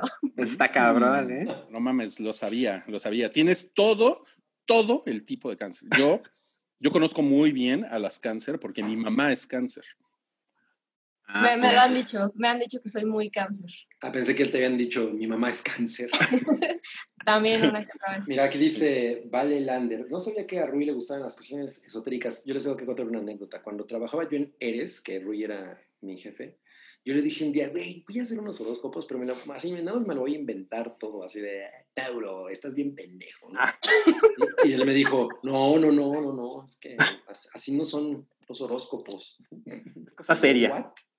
Es cosa seria. Pues porque tienen, o sea, tienen una lógica, güey. Si no, ¿qué? O sea. Ay, no, es Rui. Rui hizo compromiso editorial con los horóscopos. habla, habla de su alto compromiso moral. Y, ¿eh? Miren, ¿saben qué? Me gustaría hablar más de los horóscopos, pero eh, tenemos que hacer un podcast. Y vamos a hablar de el escándalo de Nuevo Orden, el tráiler que puso mal a Twitter. Se puso bastante malito, ¿eh? Se puso muy mal Twitter, güey, con esta madre. Es un es una película de un señor que se llama Michel Franco. yo no sabía eh, que él era, pues, o sea, yo no sabía que él existía hasta esto. Eh, y la película ganó un León de Plata, Gran Premio del Jurado, en el Festival de Cine de Venecia. Y se va a estrenar aquí en, en México el 22 de octubre. Sí, que creo que solo es de distribución Cinepolis. Creo que creo que sí. Pero bueno, este, pues salió el tráiler que tiene a... es una película protagonizada en parte por Diego Boneta, por Luis Miguel. Y pues ya sabes, esta clase de películas que el trailer se encarga de asegurarte que ha sido reconocida en festivales importantes y que el director, eh, pues yo le dije a Cabri y a Roy hace días, es que se me hace muy curioso que te pongan, este director se ganó esto en 2012, esto en 2015 y esto en 2017. Es como, se ve mal, ¿no? Pero bueno, eso es culpa de la película y tampoco del director, es cosa de marketing, ¿no? Y, y pues la película, por lo que hemos visto, eh, muestra un enfrentamiento entre clases sociales en México, ¿no? Entre los ricos, que tienen sus fiestas de ricos, y los pobres, que de repente se presentan en, en lo que parece, bueno, no parece, estoy convencido de que es una boda, ya es como los festejos de una boda, y, y estos, eh, estas personas de origen pobre tienen ahí un, un, enfrentamiento con ellos. Invaden, ¿no? invaden la fiesta que es en un jardín, como los últimos momentos de Parasite, me recordó. Ajá, a mí también me recordó los últimos momentos. De y este, pues, como que gran parte de la polémica fue que mucha gente, no digo que todos, pero por lo menos fueron los más ruidosos, empezaron a destrozar a la película, ¿no? Y también eh, aparecieron las personas que decían que, ¿por qué la gente reaccionaba de ese modo? ¿A poco ya la vieron, no? Y algunos Yo fui de esos. Algunos críticos sí, eh, ya han visto la película, por supuesto. Eh, pero me parece también equivocado. O sea, creo que ambas partes están equivocadas. Una parte es, bueno, bueno, es un tráiler y eh, tienes todo el derecho y las razones para tener una opinión acerca de la película a través de un tráiler, porque pues de eso se trata, ¿no? De despertar interés, de que te enteres, de ya me la vendieron, de ya nunca la quiero ver en la vida, ¿no? Pero, pero también aparecieron personas que, que estaban muy indignadas que la gente tuviera una opinión después de ver un tráiler, cosa con la que no estoy de acuerdo. O sea, creo que es una cosa muy natural. Yo, por ejemplo, eh, vi la película y sí me parece, pues, me parece que se ve terrible en el sentido... ¿Viste la película? No, no, no, vi el tráiler. Mm. Pero me parece que sí se ve terrible en un estilo visual, ¿no? O sea, hay una toma panorámica de, de El Ángel en Reforma, que bueno, es una imagen gastadísima de la Ciudad de México, pero entiendo, ¿no? Pero se ve todo falso, no, no tengo la idea, no, no, estoy seguro de si es una imagen real o solo el estilismo les quedó terrible. Se, y... se ve como esas partes de Romeo y Julieta de Baz Luhrmann en las que sale el ángel, bueno, sale, sale la iglesia esta y de, de ahí de, de, la del valle, ¿no? O sea, uh -huh. se ve como así, uh -huh. como superpuesto. Exacto. Exacto. Y, y, pues sí me parece pues, complicado tocar esos temas eh, de enfrentamiento en clases sociales. Yo por supuesto que estoy muy a favor de que se hable de cualquier cosa, pero el tráiler, y quiero ser muy específico, el tráiler me parece que eh, lo que deja ver es como un tratamiento muy superficial de las cosas de los ricos somos buenos y los pobres son los malos, pero es el tráiler. Y una cosa que me pasa, no sé si ustedes lo comparten, es que por lo general el cine latinoamericano tiene unos trailers terribles de, de, que es difícil venderte la película porque no muestra lo mejor. Uh -huh. A lo mejor es uno de esos casos. A mí sí me despertó interés la película. Eh, uh -huh. No estoy seguro de que me vaya a gustar, pero sí tengo ganas de verla como para tener una opinión informada. Pero igual considero que después de dos minutos es válido tener una opinión. Mira, Salchi, yo sí, yo sí quiero decirte que, que me cagan tus opiniones. No, que me, me, parece que, o sea, por ejemplo, tu opinión sobre el tráiler es como el tipo de opinión que, que, creo que es muy, que viene muy al caso y te quiero felicitar por ser una persona tan, tan equilibrada y coherente.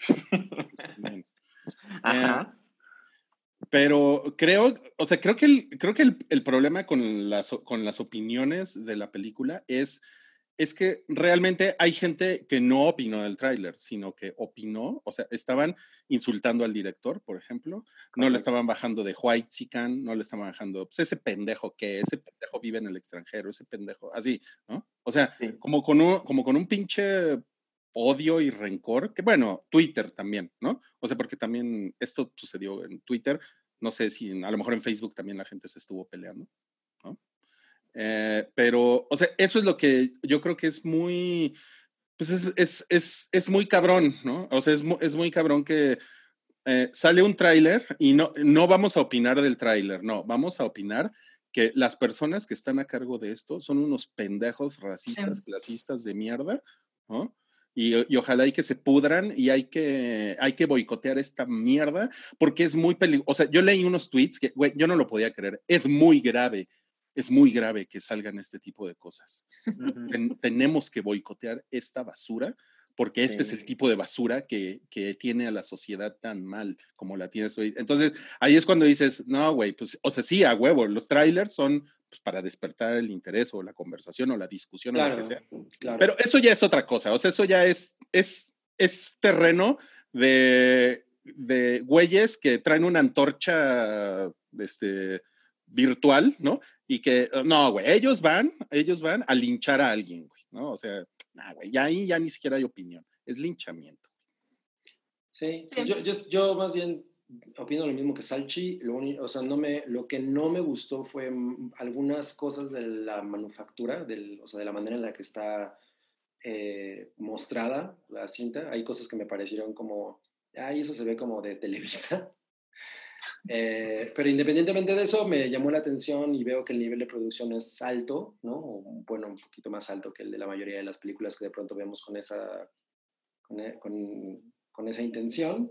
Y miren, aquí nos preguntan, eh, Michelle Franco nos pregunta Vale Lander, ¿esa Michelle Franco no es, no es quien dirigió una que habla de una morra que abandona a su hija? Si estás hablando de las hijas de Abril, sí es esa. O sea, esa película es de Michelle Franco. ¿Cuál sería el punto de mencionarlo? Como... No lo sé, a lo mejor a él, no le gusta. A ver, a ver, dinos más, Vale Lander. Exacto. Eh, te vale, pues ¿tienes el valor o te vale, Lander? Eh, Fernanda Solórzano, eh, a quien pues hay gente que odia y hay gente que, que, alaba mucho. A mí ella me cae muy bien, me gusta la manera en la que habla. O sea, creo que de, de la gente que hace crítica aquí por lo menos es alguien que me entretiene ver. Eh, y ella decía, bueno, pues la película es como una advertencia sobre la militarización. De alguna manera, yo, me, yo recordé un poco lo que pasó con Fight Club, que pues la gente dice, no, es que es una justificación del machismo, y, pero en realidad la película habla de otra, cosa. Entonces, pues no sé, ya nos, nos tocará verla. O sea, el trailer no me dijo, esto es algo que tienes que ver, pero la polémica, pues sí me llama la atención. ¿A ti qué te pareció, Sam? Yo, yo no lo, o sea, yo leí todo lo que pasó alrededor, yo, yo no lo vi, em, pero definitivamente creo que, o sea, ya ni siquiera estoy segura, podría pensar que esa es la idea, eh, que a propósito no se cuidan ciertas cosas que sabes que van a generar ese tipo de conversación porque no, no sé, no, no, no podría arrojar un porcentaje, pero vamos a decir un 30% de la gente que ahora va a ver la película a lo mejor no se hubiera enterado de ella para nada si no es por el ruido que hizo en, en redes. Entonces, al final, o sea, me parece terrible el, el, juicio que se hace justo sobre esto, sobre todo cuando estamos hablando de, de eh, pues de algo a lo que podemos llamar arte, ¿no? Música, películas, series y demás, es vamos a censurar algo antes de verlo porque pues asumimos que el mensaje es el incorrecto. O sea, me parece terrible, pero la realidad es que pues, muchas veces se ven beneficiadas esas, esas películas y esas, esas obras por este tipo de conversaciones. Ya está la conversación. O sea, creo que pudo haber pasado muy desapercibida la, la película de no haber sido por el ruido que hizo. Sí, claro. claro. Además, o sea, creo que incluso, aunque sea un director white chican, que de repente parece que para muchas personas en redes sociales, especialmente en Twitter, pues es como el peor insulto que te pueden decir, ¿no? Es que eres white chican, ¿no? Bueno, o sea, yo lo único que pienso es, si eso existe, pues está bien que exista, porque no mames, está muy cabrón que todo sea igual. Sí, claro. O sea, bueno, si hay cine white chican, pues que haya cine white chican, ¿no? Y que haya también de otro tipo de cine, ¿no? ¿Cuál es el pedo? Sí, bueno, también recuerda, o sea, vivimos en un, tal, vivimos en una sociedad que, pero, eh, ¿cómo fue recibida Cine La Regia? Que tuvo sí, gente que la amó y gente que la detestó.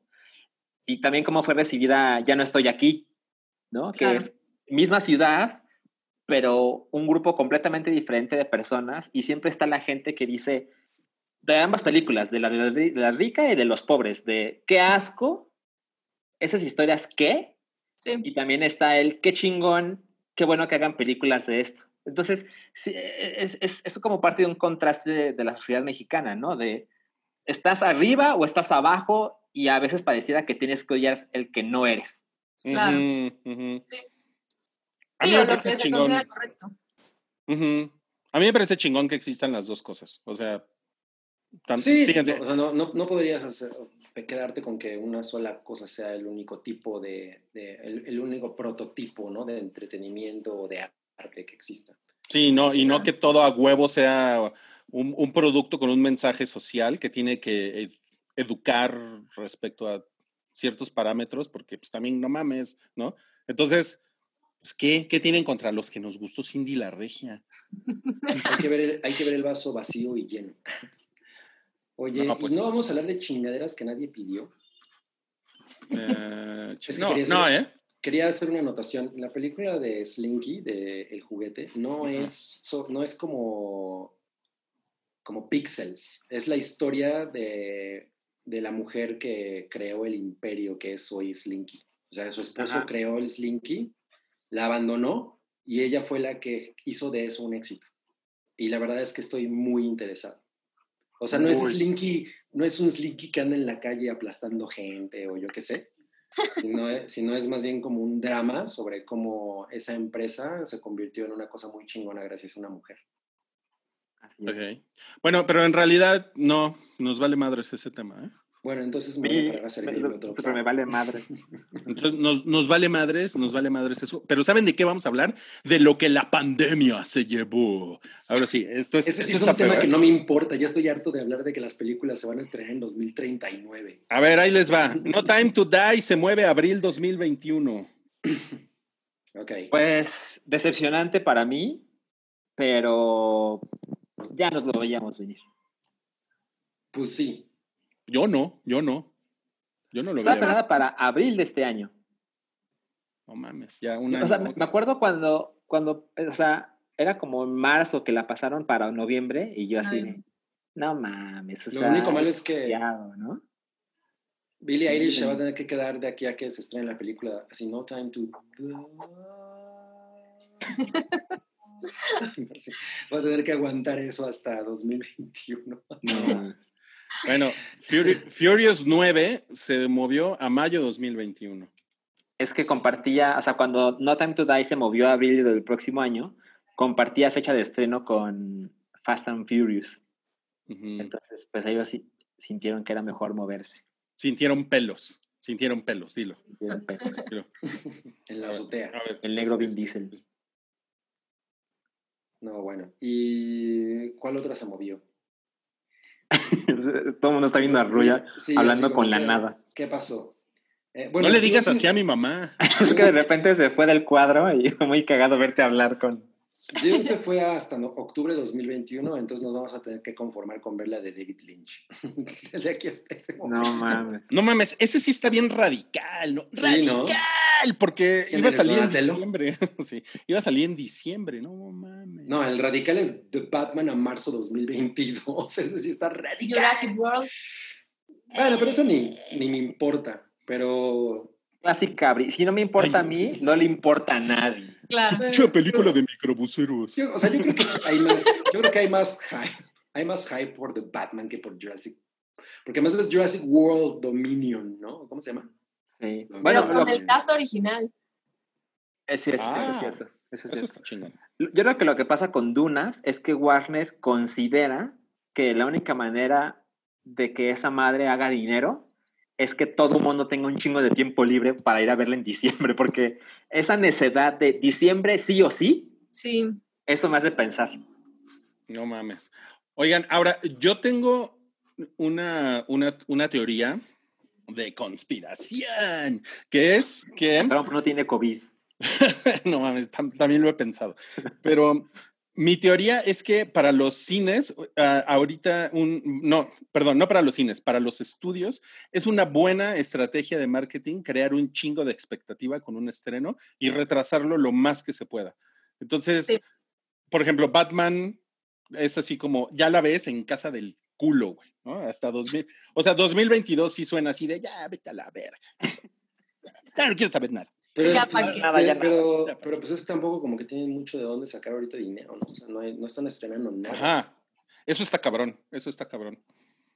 O sea, definitivamente. No, sé qué tan cool sea eso para ellos, ¿no? O sea, no me los imagino diciendo, nos vamos a hacer ricos estrenando The Batman hasta 2022. No, para nada. No, no, no, pero a lo mejor nosotros pensábamos que 2021 iba a ser un festín de, güey, va a pasar todo. Todo. Juegos Olímpicos y todos los estrenos. Va, a salir hasta Titanic 2. Ajá, cada, semana hay tres blockbusters. Independence Day contra Darth Maul. No va, no va a pasar porque 2021 se va a parecer mucho a 2020. Por lo menos, por lo menos la mitad, la, primera, mitad. Sí. claro. Sí, así es como lo imagino. Así es que espero que tengan su pijamita, su mejor pijamita lista para pasar un 2021 sabroso. En casa. En casita. No mames, qué pinche desesperación. Oigan, en el chat hay una pregunta que me parece interesante. Dice, dice Lampcore. Salchi, si los Oscars son en febrero, la canción de Billy, o sea, Billie Eilish, puede ser nominada aunque la película no se estrene. Pues no, o sea, porque la canción tiene que salir con la película. O sea, a pesar de que ya esté en YouTube, pues es, o sea, para ser nominada a mejor canción, tiene que estar con la película. ¿Ese es un criterio? Pues me parece que sí, o sea, esta, esta canción ahorita es una cosa de, de, YouTube, pero, pero para ser nominada en los premios Oscar, pues tiene que ser parte de una película y si de no es estrenado, pues no creo que pueda competir. Pero a ver, tengo una pregunta todavía mejor. ¿Hay alguna canción de alguna película que ahorita sea como más relevante que esa? Yo les tengo un pronóstico. Frozen. No hay, no hay Oscar el próximo año. ¿De plano? Eso creo. Lo que yo nunca he entendido es por qué Oscar Mayer no patrocina los Oscars. Las preguntas. Esa es una gran pregunta. Preguntas que vale la pena hacerse. Oigan, pues si se cancelaron los Olímpicos, se puede cancelar los Oscars, ¿no? Bueno, hasta ahora, recuerda, están pospuestos, ¿no? Pero, pero sí creo que van, van, o sea, la academia va a llegar a decir, ok, lo que pasó en los anteriores dos años se premiará en 2021. Verga. Porque siento que no hay suficiente material. Claro. O sea, a, menos que Tenet se gane todo, ¿no? Sin merecerlo. Y Cindy la regia. Y Cindy la regia. Claro, claro. Oiga, ¿ya hablaron de lo de lo de Regal Cinemas? No. Uh, vale verga. Ok, bueno, ¿cómo ven? Más pinches malas noticias. Pinche noticia de la chingada. Despidieron a, o van a despedir, o están en proceso de despedir a 45 mil personas, ¿no? Exacto. Eh, Regal Cinemas que tienen pues, cines en, en, Inglaterra y en Estados Unidos. Y van a despedir a 45 mil personas, pues porque no hay nada que estrenar, o sea, están completamente en problemas y, y ahorita estar operacionales, pues obviamente es mucho, mucho mayor gasto de lo que están ganando. O sea, obviamente pierden al no operar, pero pierden más al operar. Entonces, pues, quién sabe, tenían a todo, a todo un, pues, como un bonche de gente a la que medio le estaban pagando, etcétera, pues, pues ya no pueden sostener eso. Y, y, lo que menciona la nota de Variety es que ya lo tenían contemplado, pero cuando No Time to Die decide pasarse para el próximo año, fue donde las, las personas responsables dijeron, no, vamos a nuestras casas, esto no puede seguir así. Tenían, bueno, tienen 536 cines en Estados Unidos y 127 en Inglaterra. En Estados Unidos son Regal y en Inglaterra son Cineworld. Que no, no tienen nada que ver con, con SeaWorld. Ojalá. No mames. Bueno, pues, como ven, eso fue esta semana en lo que la pandemia se llevó. Está culero, ¿no? He, pensado así, ¿qué pasa si los cines en México, así, es insostenible, ¿no? Em, supongo que cuando esto pase, cuando sea que esto suceda, pues habría alguna inyección económica extranjera o algo, porque es, es, es, negocio, ¿no? Pero pues a lo mejor las cosas no están tan lejanas respecto a Cinemex y Cinépolis en este país. Pues mira, o sea, Cinemex ha cerrado hasta ahorita dos o tres complejos, ¿no? O sea, la verdad es que ha sido nada en comparación, digo, para, para su situación. Ahora, el tema con Cinemex es que, pues, es parte de un grupo grande de, de corporativos. Entonces, pues, la inyección de dinero viene de su propio grupo. Ahí está medio, medio safe. O sea, pero sí siento que si se sigue posponiendo, pues la verdad es que seguro vamos a ver cada vez más, pues, más cierres. O sea, no, no tengo como los, los números, pero dudo mucho que vayan hacia arriba en, en los próximos meses. Por supuesto. no, creo que ellos lo estén pensando como, bueno, pues la recuperación es de aquí a un año, ¿no? No creo que se vean tan afectados como pasa en Estados Unidos o, o en otros países, por el tipo, o sea, el modelo de negocio es como un poquito más flexible para sostenerlos y, y el cierre de los, de los complejos lo, muestra, o sea, no ha habido tantos despidos ni tantos cierres, a pesar de lo que uno podría pensar de, cómo le está yendo a la industria. La verdad es que no, no sé cuál sea su plan. Está, a, mí, yo, a mí me sorprende que no haya habido más cierres. O sea, a estas alturas es como, ya debería de haber más. Si, si les estuviera yendo tan mal, que, que sí les está yendo mal. Sí les está yendo mal. Es que la, la cuestión con, con, Cinemex, si, e, ellos dices que forman parte de un corporativo, ¿no? O sea, no es el único negocio. Sí, no, son, no, ¿cómo se llama el grupo que es dueño? ¿Ramírez? Son parte de Grupo México, creo. Grupo México, que no, no, no, Ramírez es Cinépolis. Es Cinépolis. y ellos sí solo se dedican a, según yo, o su principal negocio es Cinépolis. Ahora, Cinépolis le ha inyectado bastante bien con, con Click ellos ellos se, pasaron muy bien al negocio digital un poquito antes de que empezara todo esto. O sea, a lo mejor eso los ha ayudado a sobrevivir y el hecho de que Cinemex sea parte del Grupo México, pues ahí hay una inyección. Sí, porque ahorita con Cinepolis Click tú ya puedes, creo que ya puedes tener HBO y, y, y como, y este, como ciertas, este, o sea, ya puedes tener suscripciones como a ciertos servicios, ¿no? Eh, y Cinemex no tiene una plataforma así. Y, y, lo otro que yo creo que es cabrón para Cinemex es justamente que forman parte de un corporativo y los, los, los corporativos son, pues, o sea, pues son como eh, muy poco personales, ¿no? O sea, si no es negocio, también pueden decir, no, pues ya, güey, ¿no? Nos vamos a dedicar a los hidrocarburos, adiós al negocio del, o, o lo que hagan, ¿no? No sé, adiós al negocio de los cines, ¿no? Y, y eso estaría muy culero. Uh, sí, siento que la, o sea, e, el histórico de, del negocio que les ha dado saben que esto es temporal, como para que decidieran deshacerse del negocio, ¿no? O sea, es, es regalarle el dinero a, a Cinepolis y Cinemex decidiera retirarse. A mí lo que me sorprende es que a estas alturas no le haya echado muchas ganas. Sino, o sea, Cinepolis, más allá de su plataforma digital, eh, yo me lo encuentro, por ejemplo, en, en Uber Eats y te mandan comida a, a tu casa de, del cine. Cinemex no ha hecho absolutamente nada, nada parecido a lo que está haciendo Cinepolis para sobrevivir. Bueno, no, Cinemex no tiene estas salas privadas. Oh, bueno, más allá de eso, sí. Sí, que, sí, sí. Pues, no sé qué tanto les Pero pues unas palomitas, un icy, ¿no? O sea, algo así. Es que, que, me manden a alguien que platique mientras yo veo la película. yo, yo, siempre he sentido que. Junto a ti. Ajá, yo, yo, siempre he sentido que el marketing de, Cine, de Cinepolis es mucho más agresivo que el de Cinemex. Sí. Mucho, sí. ¿no? Sí, sí, sí. Sí, sí, sí. A lo mejor eso Pero tiene bueno. que ver.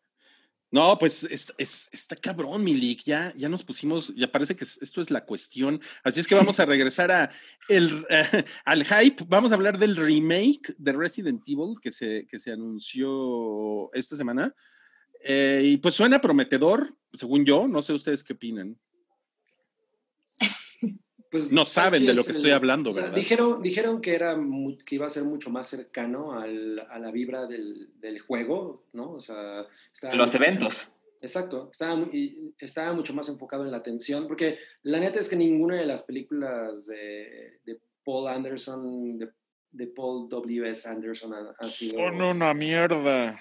O sea, nada se aproxima a la, ah, ya la mitad a lo que a lo que son los juegos, pero pues no sé, o sea, ya a estas alturas ya no. A Sam le gusta, vela, vela, tiene una sí, cara. se ofendió. Pues la primera ya, yo, yo, ya les había confesado que ah. soy muy fan. La primera es graciosa, o sea, es divertida, ¿no? No, así, no es chingona, pero es divertida. La uno, la uno es la peor, porque la es la que es mi favorita.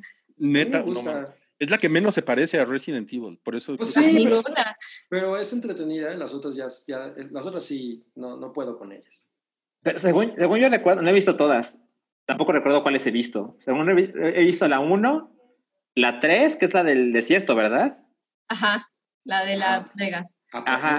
Y no recuerdo, creo que vi una más. Pero según yo, la que más se parece, que tampoco se parece, es la 1. Porque pues el desierto qué?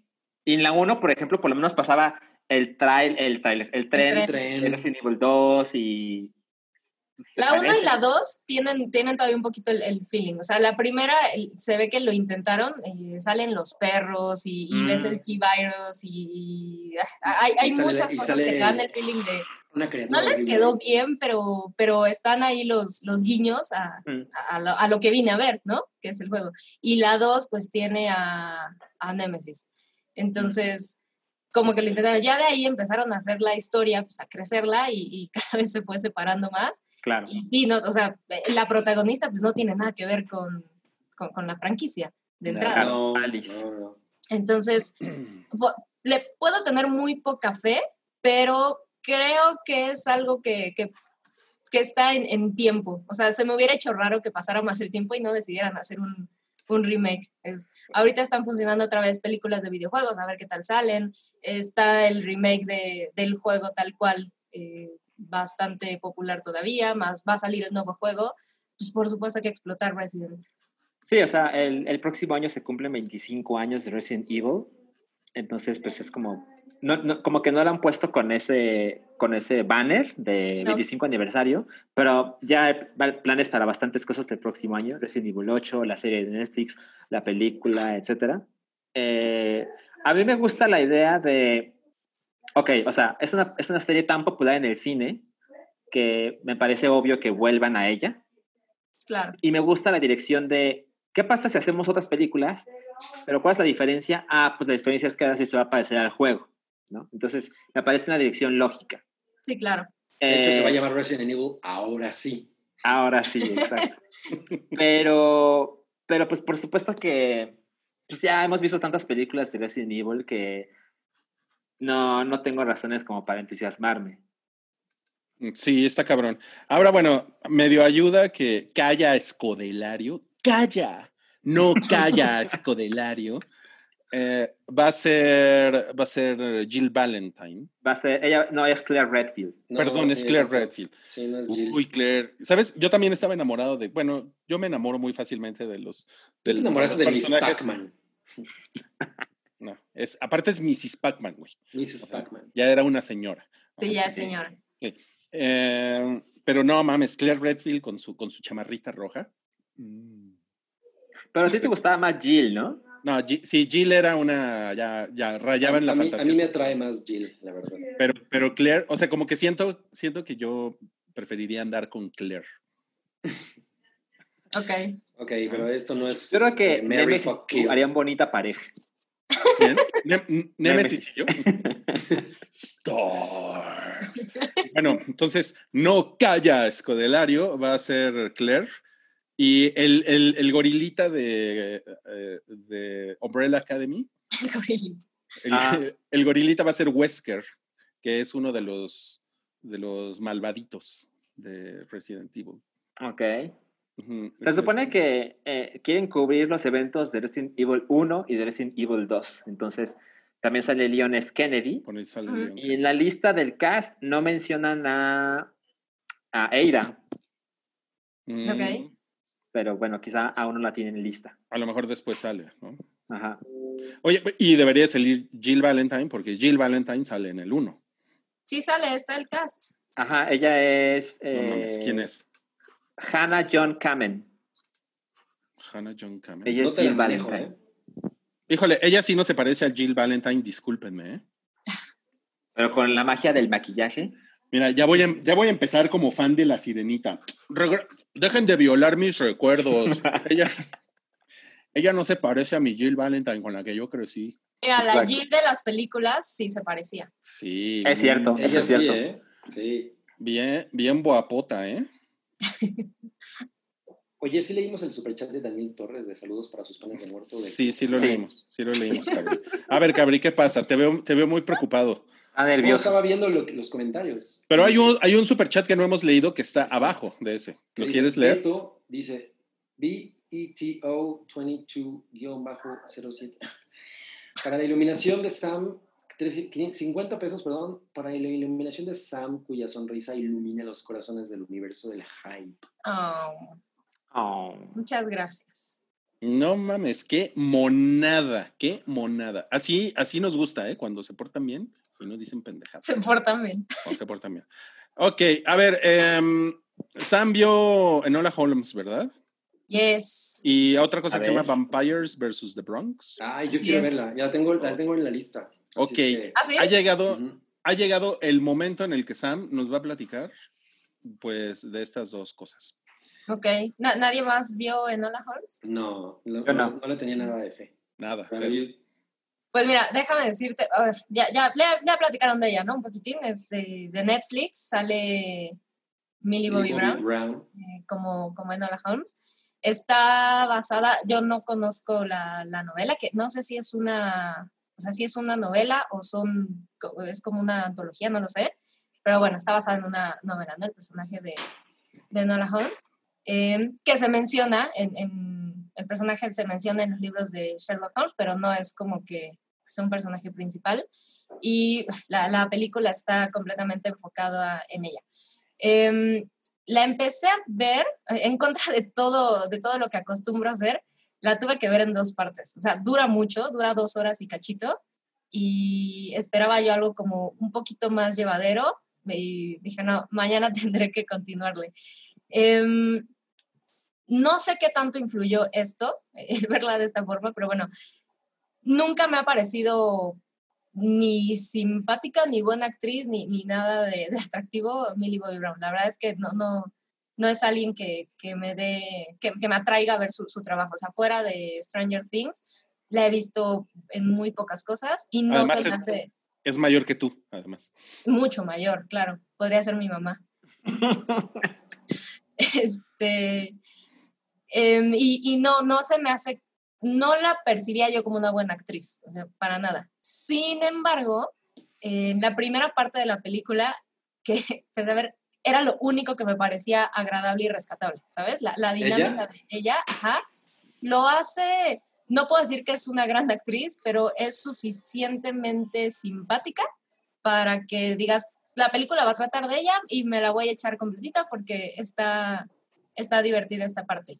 Eh, se ve, actúa a su, a su edad, o sea, le crees que el personaje tiene 16 años, creo.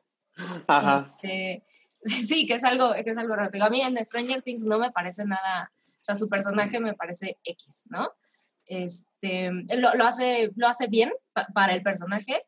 La película me cayó gordísima. O sea, en la primera parte dije, pues, no sé si necesito regresar para acabarla, pero, pero no estoy segura de que también me la voy a pasar. Em, el Sherlock de Henry Cavill sale en la primera parte, la verdad es que sale poquito, o sea, no, no te da tiempo como de, de conocerlo mucho y lo detesté, no me gustó nada. No. Eh, la dinámica de, no sé, me parece que es un... Sherlock es un, es un personaje que creo que es complicado llevar a, a la pantalla, ¿no? No, no, no tan fácil te, te queda bien. Eh, a mí, por ejemplo, sin embargo, el Sherlock de Robert Downey Jr., o sea, dentro de la película que hicieron, me parece bastante adecuado, sí, sinceramente. Y bueno, Cumberbatch. Es por mamón, ¿no? Ajá, sí, exacto. Tiene que haber como un, un balance muy, muy bien entre la historia y el actor y, y la dinámica con otros personajes para que funcione Sherlock. Si no es, Ujú. es Y como que está muy, ¿no? como que está muy mamado eh, Hen- Henry Cavill, ¿no? Para ser Sherlock Holmes. Un poco, es que es- a estas alturas me parece que es muy reconocible ya Henry Cavill. O sea, no puedes dejar de ver a, a Henry Cavill y entonces tendría que hacerlo súper bien para que despegaras a- a- al actor de, Y dices, ay, es Superman. Ajá, un poco. Sin embargo, conforme avanza, la verdad es que se la compras. O sea, no, no, no es algo que me, que me molestara en la película. Pero bueno, la primera parte sí no me, no me gustó nada. Y Helena Bonham Carter eh, también en, en- hace un papel que te confunde un poco. O sea, ella es la mamá de, de Sherlock, de Nola y de que es el hermano. Y, y la forma en que te empiezan a contar la historia es como...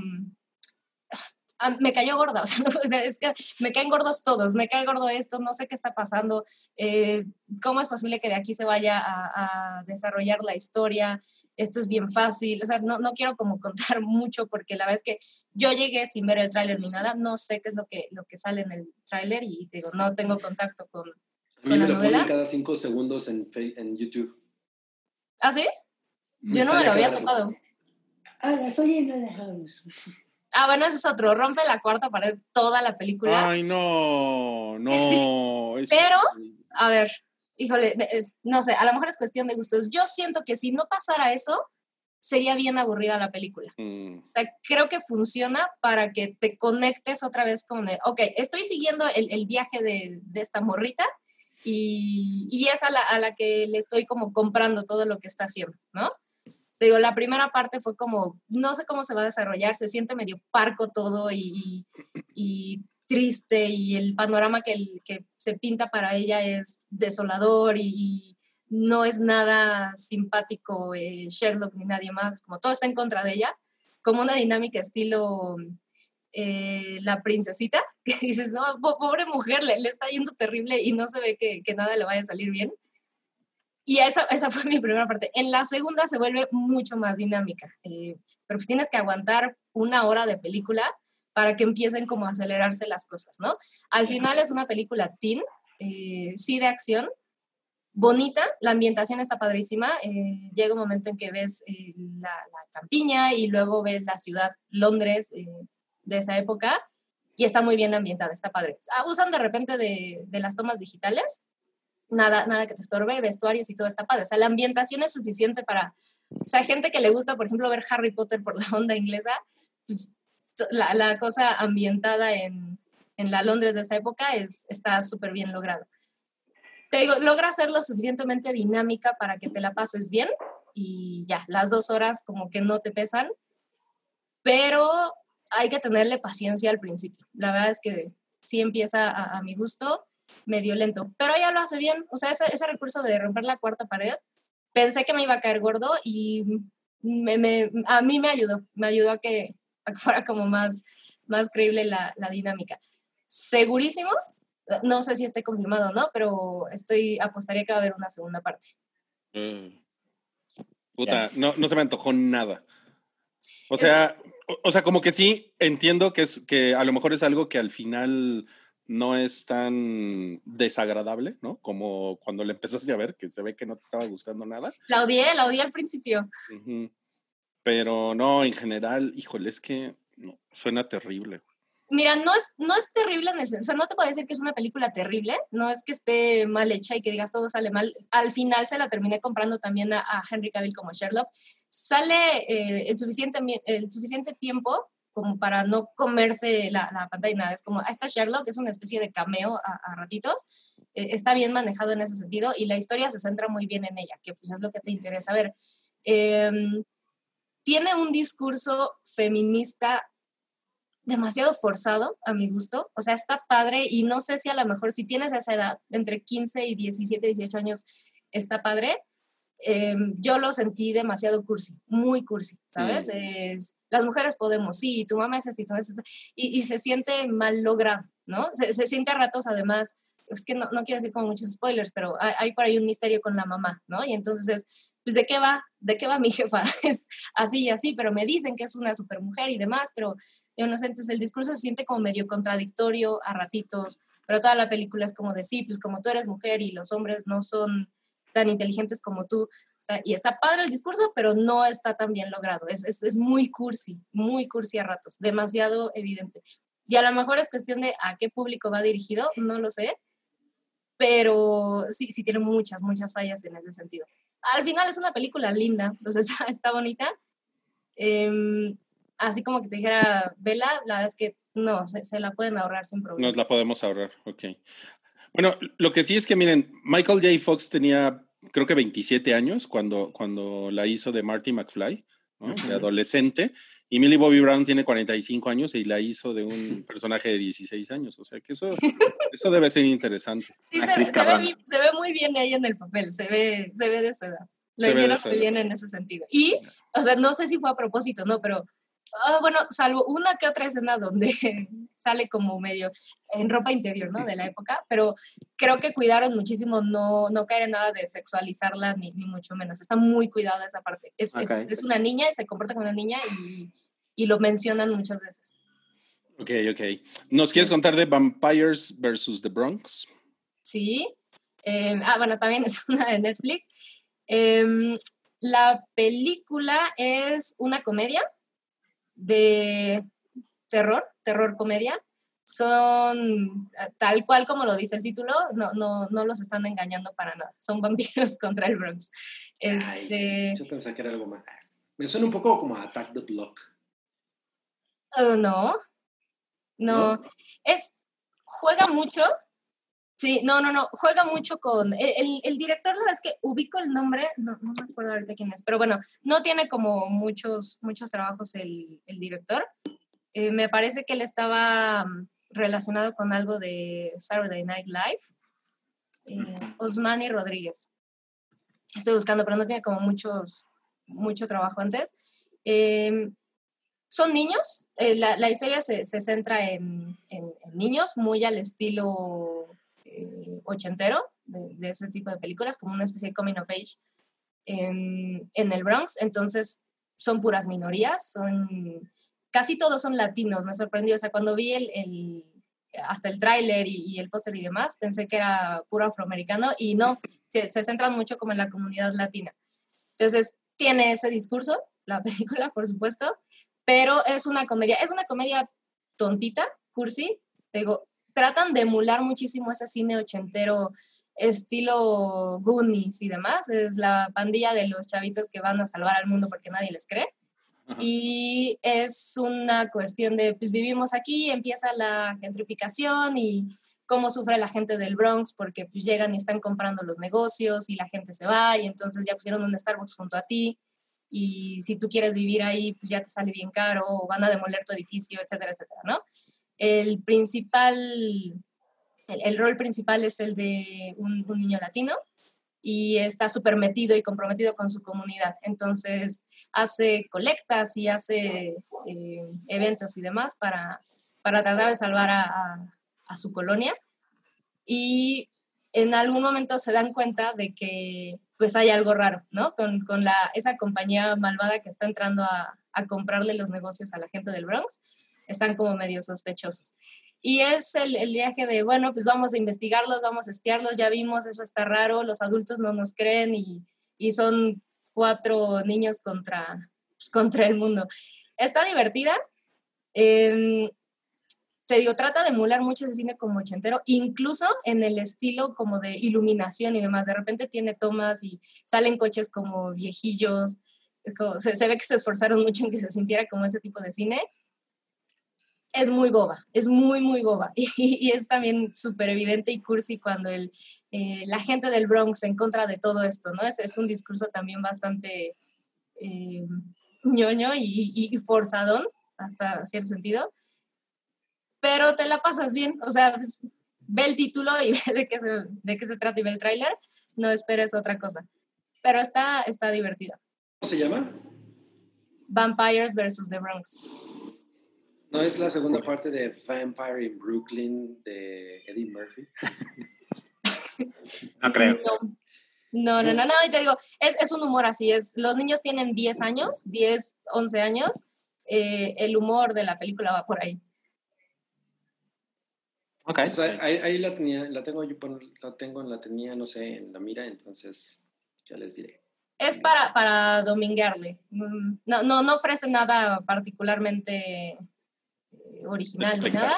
Es muy curioso porque yo los domingos me gusta ver cine más intenso. Los, el, el, día de la relajación. Es Todo todos los días, ¿no? Te gusta ver cine intenso. Pinche loco. el lunes. Oigan, eh, bueno, ya se está acabando el hype, pero todavía tenemos algunas, algunas no, notas más. Eh, eh Soul, justo cuando, como un poquito antes de que empezara el, el, podcast, nos enteramos que Soul, la nueva película de Pixar, no se va a estrenar en cines, se va a ir directo a Disney Plus. Y era una cosa que nosotros pensábamos. Ah, dilo. No, nada, que era, después de Onward, eh, como que nosotros pensábamos que esta era la película que iba como a, regresar a Pixar a esta idea de estamos haciendo historias que nunca nadie había presentado antes de esta manera, ¿no? Porque se la habían pasado haciendo secuelas, etcétera. Onward es una película que a mí en realidad me gustó muchísimo, pero no me parece que se separe para nada de, de lo que había hecho Pixar, pero esta sonaba como algo, ah, ok. Esta es como la experimental, ¿no? Exacto, y pues nada, se va a Disney Plus. Está triste esa noticia, ¿eh? Sí, ¿eh? Está cabrón. Eh, yo eh, pintaba, o sea, en, en enero de 2020 era como, no mames, dos películas de Pixar en el mismo año y las dos son originales, o sea, no son secuelas de nada.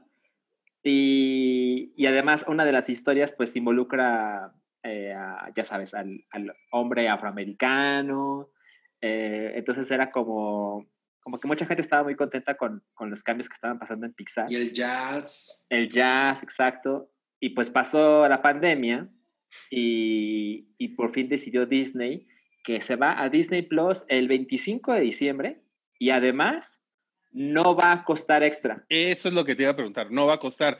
Entonces, este, lo de Mulan no funcionó. No funcionó, amigos.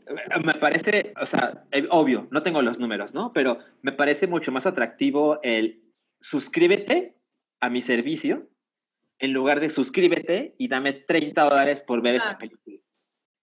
Ahora, otra cosa importante. Ahora, también, Mulan era, eh, también una cosa que platicamos, que Mulan era una, es una cosa muy grande, ¿no? Con, con fanbase. Y Soul es una historia que nadie conoce. Ah, pues es nueva, o sea. Correcto. está cabrón que te cobren aparte de 30 Ay, dólares. Pero el, el fanbase de Pixar tal cual no será más grande yo, que... Yo, yo, yo, yo también lo creo, yo también lo creo. O sea, yo creo que eso pesa muchísimo. Sí. O sea, en la película de Mulan live action había ya pasado por bastantes atropellos, ¿no? No sale el dragón, se metió en problemas políticos, Disney se fue a grabar en una zona donde se violentan los derechos humanos. Esto tiene el, el, el amor que siempre usa Pixar, bueno, casi siempre, menos con The Good Dinosaur, eh, que tienen las películas de Pixar. Entonces, sí me parece muy sorprendente. Es, es obvio que los números no salieron con, con Mulan. Y me parece importante esto, que para el 25 de diciembre ya va a haber Disney Plus en México y otros países. 25 de diciembre, din, don, don. O sea que por ahí, lo, por ahí lo vamos a ver. Qué cabrón. Oigan, tenemos un super chat de Osby Jacob. Tenemos varios. Que, que dice, Cabri, no empieces. Eh, que dicen, ¿podrían dar un aplauso a Nicole Kidman para mi novia Griselda, que me preparó una lasaña deli deli y sin quemar la cocina, por favor? no, pues, una, dos, tres. No, pues felicidades a los dos. Sí, ¿eh? qué bueno que... Supongo que es inside joke, ¿no? Lo de la cocina. A, lo mejor Griselda ya ha, hecho tra cocina. ya ha hecho travesuras en el pasado. A lo mejor. Sí, sí, sí. Oigan, y bueno, y además... Eh, Oye, pues, tengo, que, tengo que aprovechar para recomendar mi platillo que yo en alguna ocasión mm. también es, eh, andaba con una chica con el, que nos fuimos a vivir juntos y dijimos, tenemos que tener un platillo emblemático para cuando la gente venga a la casa. Entonces era ramen con salsa de lasaña con queso y luego ramen y salsa de lasaña con queso. Y estaba muy bueno. Suena muy bien. Prepárenlo, prepárenlo. Wow. Qué terrible. Y bueno, nos enteramos que Benedicto Cumberbacho uh -huh. eh, va a salir como Doctor Strange en la siguiente Spider-Man. Qué extraño, ¿no? Se, sea cual sea, ¿no? Spider-Man. Ajá, en la tercera película de Tom Holland como Spider-Man. Uh -huh. Oye, pero el tema no lo va a hacer Gloria Trevi. Ya no me digas tonterías, doctor extraño. Eh, ojalá. Ya no me di, ya no me di, ya no me di. Ya no me mira. Gloria Trevi, ganadora del Oscar. No. Imagínate que se lo robe a Billie Eilish. Ah. Porque, porque Spider-Man sí se estrenó. Exacto. Exacto. No mames. Es que A tú, mí me gusta. tú odias el, el MCU, cabrón. Y, y No, pero odias, Doctor Strange me odias a. Cumberbacho. Doctor, doc- no, no, yo no odio a Cumberbatch.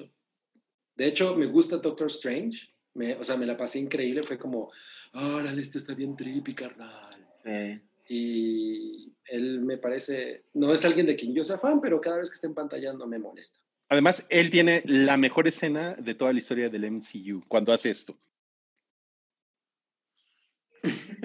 Esa es la mejor escena del MCU. Pensé que ese era E.T. no mames. Ok. Uh, veo que no están entusiasmados por. Monroy dice: Cabri, a ver tu funda. Espero que se refieran a esto. Es del Lego. No mames, Cabri. ¿Cómo que espero que se.? Pues es que me a ver tu funda. No sé a qué se refiere. Yo creo que se refieren a tu teléfono. es un. No mames. Ok, bueno, ya, ya nos vamos. ¿Ustedes tienen algo más? ¿Algo que se nos esté escapando? Pues no sé, tal vez se murió Eddie Van Halen. Exacto. Sí, cierto. Se murió Eddie Van Halen. No sé, a lo mejor. Puede ser. Supongo que, para, que para la audiencia millennial no significa nada, ¿no? A millennial yo creo que sí. Centennial ya no. no, Centennial ya no. A ver, Salchi. A ver, Salchi, tú, tú, tú oyes puro Fouls y DXX.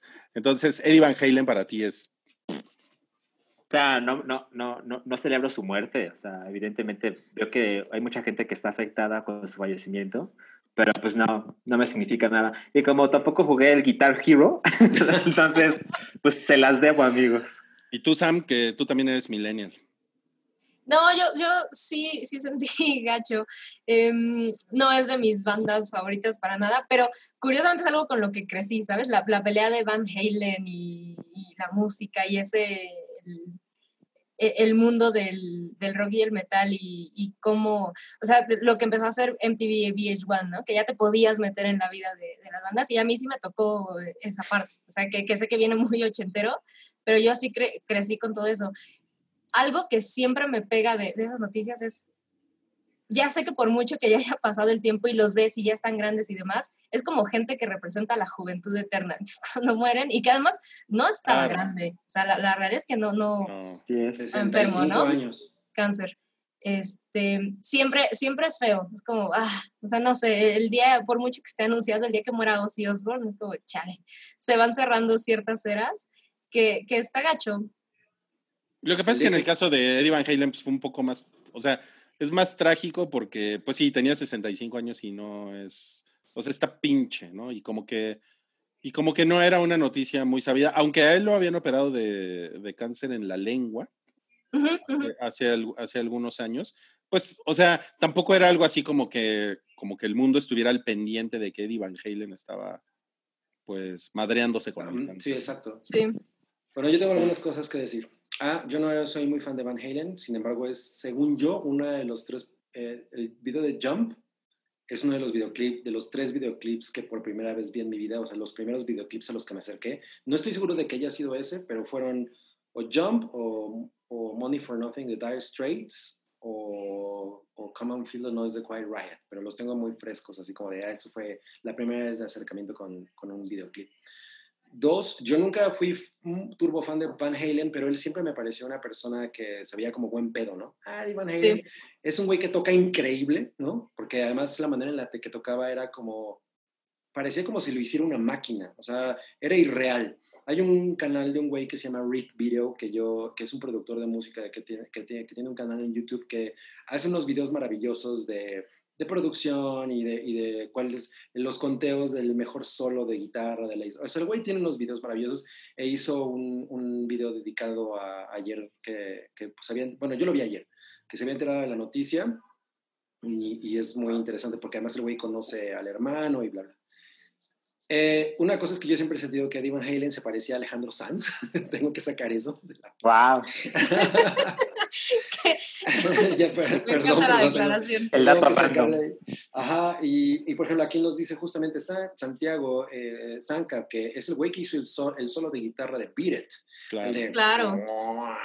Y es el primer güey que yo vi que le ponía un taladro a la guitarra en, en la rola, de, creo que se llama Pancake, la rola que y yo hice eso obviamente por imitación.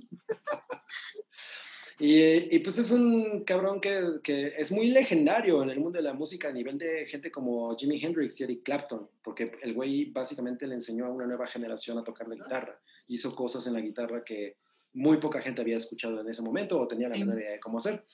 Y tenía esta actitud como jovial, ¿no?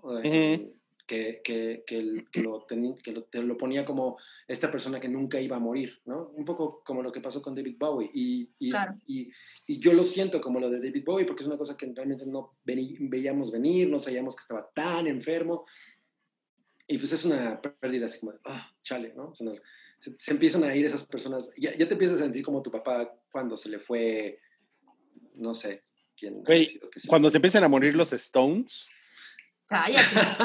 No mames, porque pues.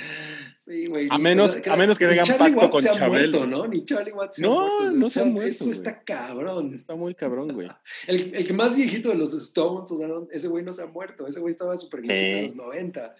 Está cabrón. Está muy cagado. Sí, no. Ya llegó Cloud. Sí, mira, Cloud dice: Voy llegando, casi me pierdo de ver a mi querida Sam en vivo. Esto va por su San Minuto para que diga cuál es su música favorita y la que no escucha. A ver. Mi música favorita, híjole, el, el rock, el Britpop y, y toda esa onda, soy, soy muy fan. Eh, ya, ya he dicho creo que varias veces, YouTube es mi banda favorita. Eh, es mi banda favorita como en sumando puntos de fan, pero en realidad mi banda favorita es The Police, que nunca se me hizo verlos en vivo. Eh, así como música que no escuche, es que trato de escuchar como un poco de todo, hay cosas que me gustan menos que otras. La, la, música en español me cuesta mucho trabajo, o sea, muchas cosas en español, ¿no? Y menos la, la onda latina actual. No, no soy fan, pero... Oye, tenemos que decir una cosa, me gustaría hacer un podcast, con, un podcast contigo sobre eso, porque a mí también, bueno, la música pop en español me cuesta trabajo. Sí, mucho. Me acuerdo cuando empezó a, darse esta cosa de rock en tu idioma. Eso era una Uy, yo no puedo con eso, yo lo. Yo, yo no lo entendía. Sí, no lo entendía, pero, pero poco a poco he ido como encontrando cosas que digo, eh, esto no estaba tan mal. Por eso ya no me niego a nada, o sea, tengo, debe haber una o dos canciones de, de reggaetón en mi lista de, de Spotify de cosas que, que traigo para escuchar, no, no me niego a nada ya. A mí me gustan mucho los Ghetto Kids. Ok, ok. Bueno, pues ahora sí ya nos vamos, nos vamos a despedir. Nos vamos a despedir, pero tenemos algo, algo pues que, que mostrarles que es, bueno, para que nos den su opinión, ¿no? La nueva armadura de Henry Cavill en, ¿cómo se llama esta mierda? The Witcher. The Witcher. Ah. ¿Y sabes cuál es el tema? ¿Cuál es? Witcher, Witcher Cavill sacó su... No. Oigan, yo tengo que decirles que me estoy empezando a cansar mucho de la conversación de Henry Cavill. Estoy empezando a hastiarme de, de No mames. Henry Cavill. Pero ¿por qué será? O sea, es que viste Nola Holmes. No, y fíjate que no me molestó tanto. Creo que en, en The Witcher y luego subido armando la computadora dije, ya tuve suficiente de Henry Cavill, no quiero saber. No sé, se me hace demasiado inflado. pues sí está inflado. Claro, está mamado. Sí. Porque mira, está bien mamey, tiene los pezones de acero. Pues sí. Sí, No, no se le marcan, pero sí. La verdad es que a mí, digo, pues qué chingón por él por estar tan mamado, pero esa serie fue una absoluta basura. No empieces porque nos van a caer los, los fanboys. Pues, eh, es de- que, o sea, estoy muy, se- muy seguro de que esa serie no, no, no, no, no, le- no le tiene ni el más mínimo respeto al material original. O sea, es una serie terrible. Como serie... No, y yo, yo apostaría lo que fuera a que si no estuviera Cavill involucrado, esa cosa habría pasado completamente desapercibida. Flopeado. Muy cañón. No, pues yo espero que Sam se recupere de su asco por Henry Cavill antes de que llegue el Snyder Cut, porque se van a poner inmamables. Ay, claro, claro. Es cierto, me tengo que preparar mentalmente. Sí. Pues mira, yo nunca le había visto ni un gramo de hate a Sam y, y se, lo- y se lo acabo de ver ahora. No lo odio, pero, pero ya me cansó. No No, lo odio, pero, pero que se muere ese pinche. No, ok, ya lo oigan, vimos pues. Muchas gracias. Yo fui el Bobalicón.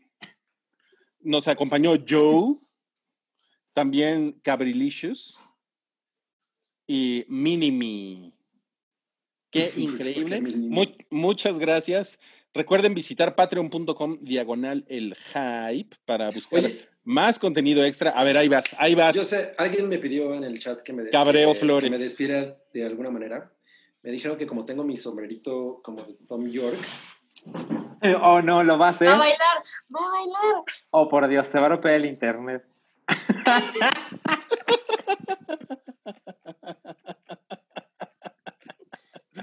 Pero no cerraste un ojo. ah,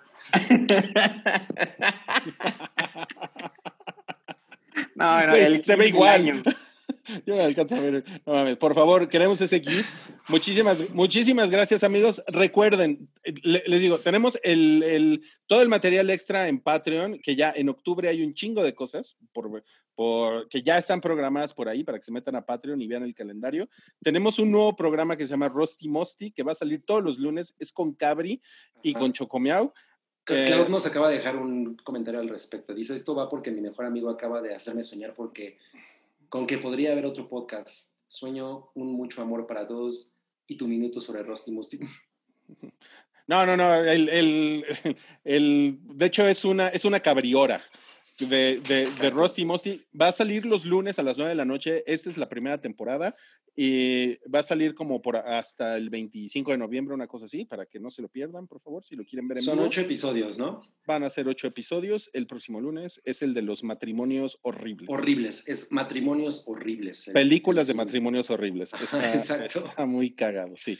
y está muy, está muy increíble. Y bueno, mañana, eh, mañana es Retroish a las 9 de la noche en vivo. Ese es por Mixler. Seguramente vamos a poner música de Van Halen, pues sí, obviamente, ¿no? y, va, a haber, va a haber otros temas por ahí. Y pues muchas gracias amigos, gracias por acompañarnos el día de hoy y pues le vamos a poner stop ya a esta transmisión y nos vemos el próximo jueves en el live. Un gusto amigos, nos vemos la próxima semana. Adiós. Gracias. Tu apoyo es necesario y muy agradecido. Aceptamos donativos para seguir produciendo nuestro blog y podcast desde patreon.com diagonal el hype.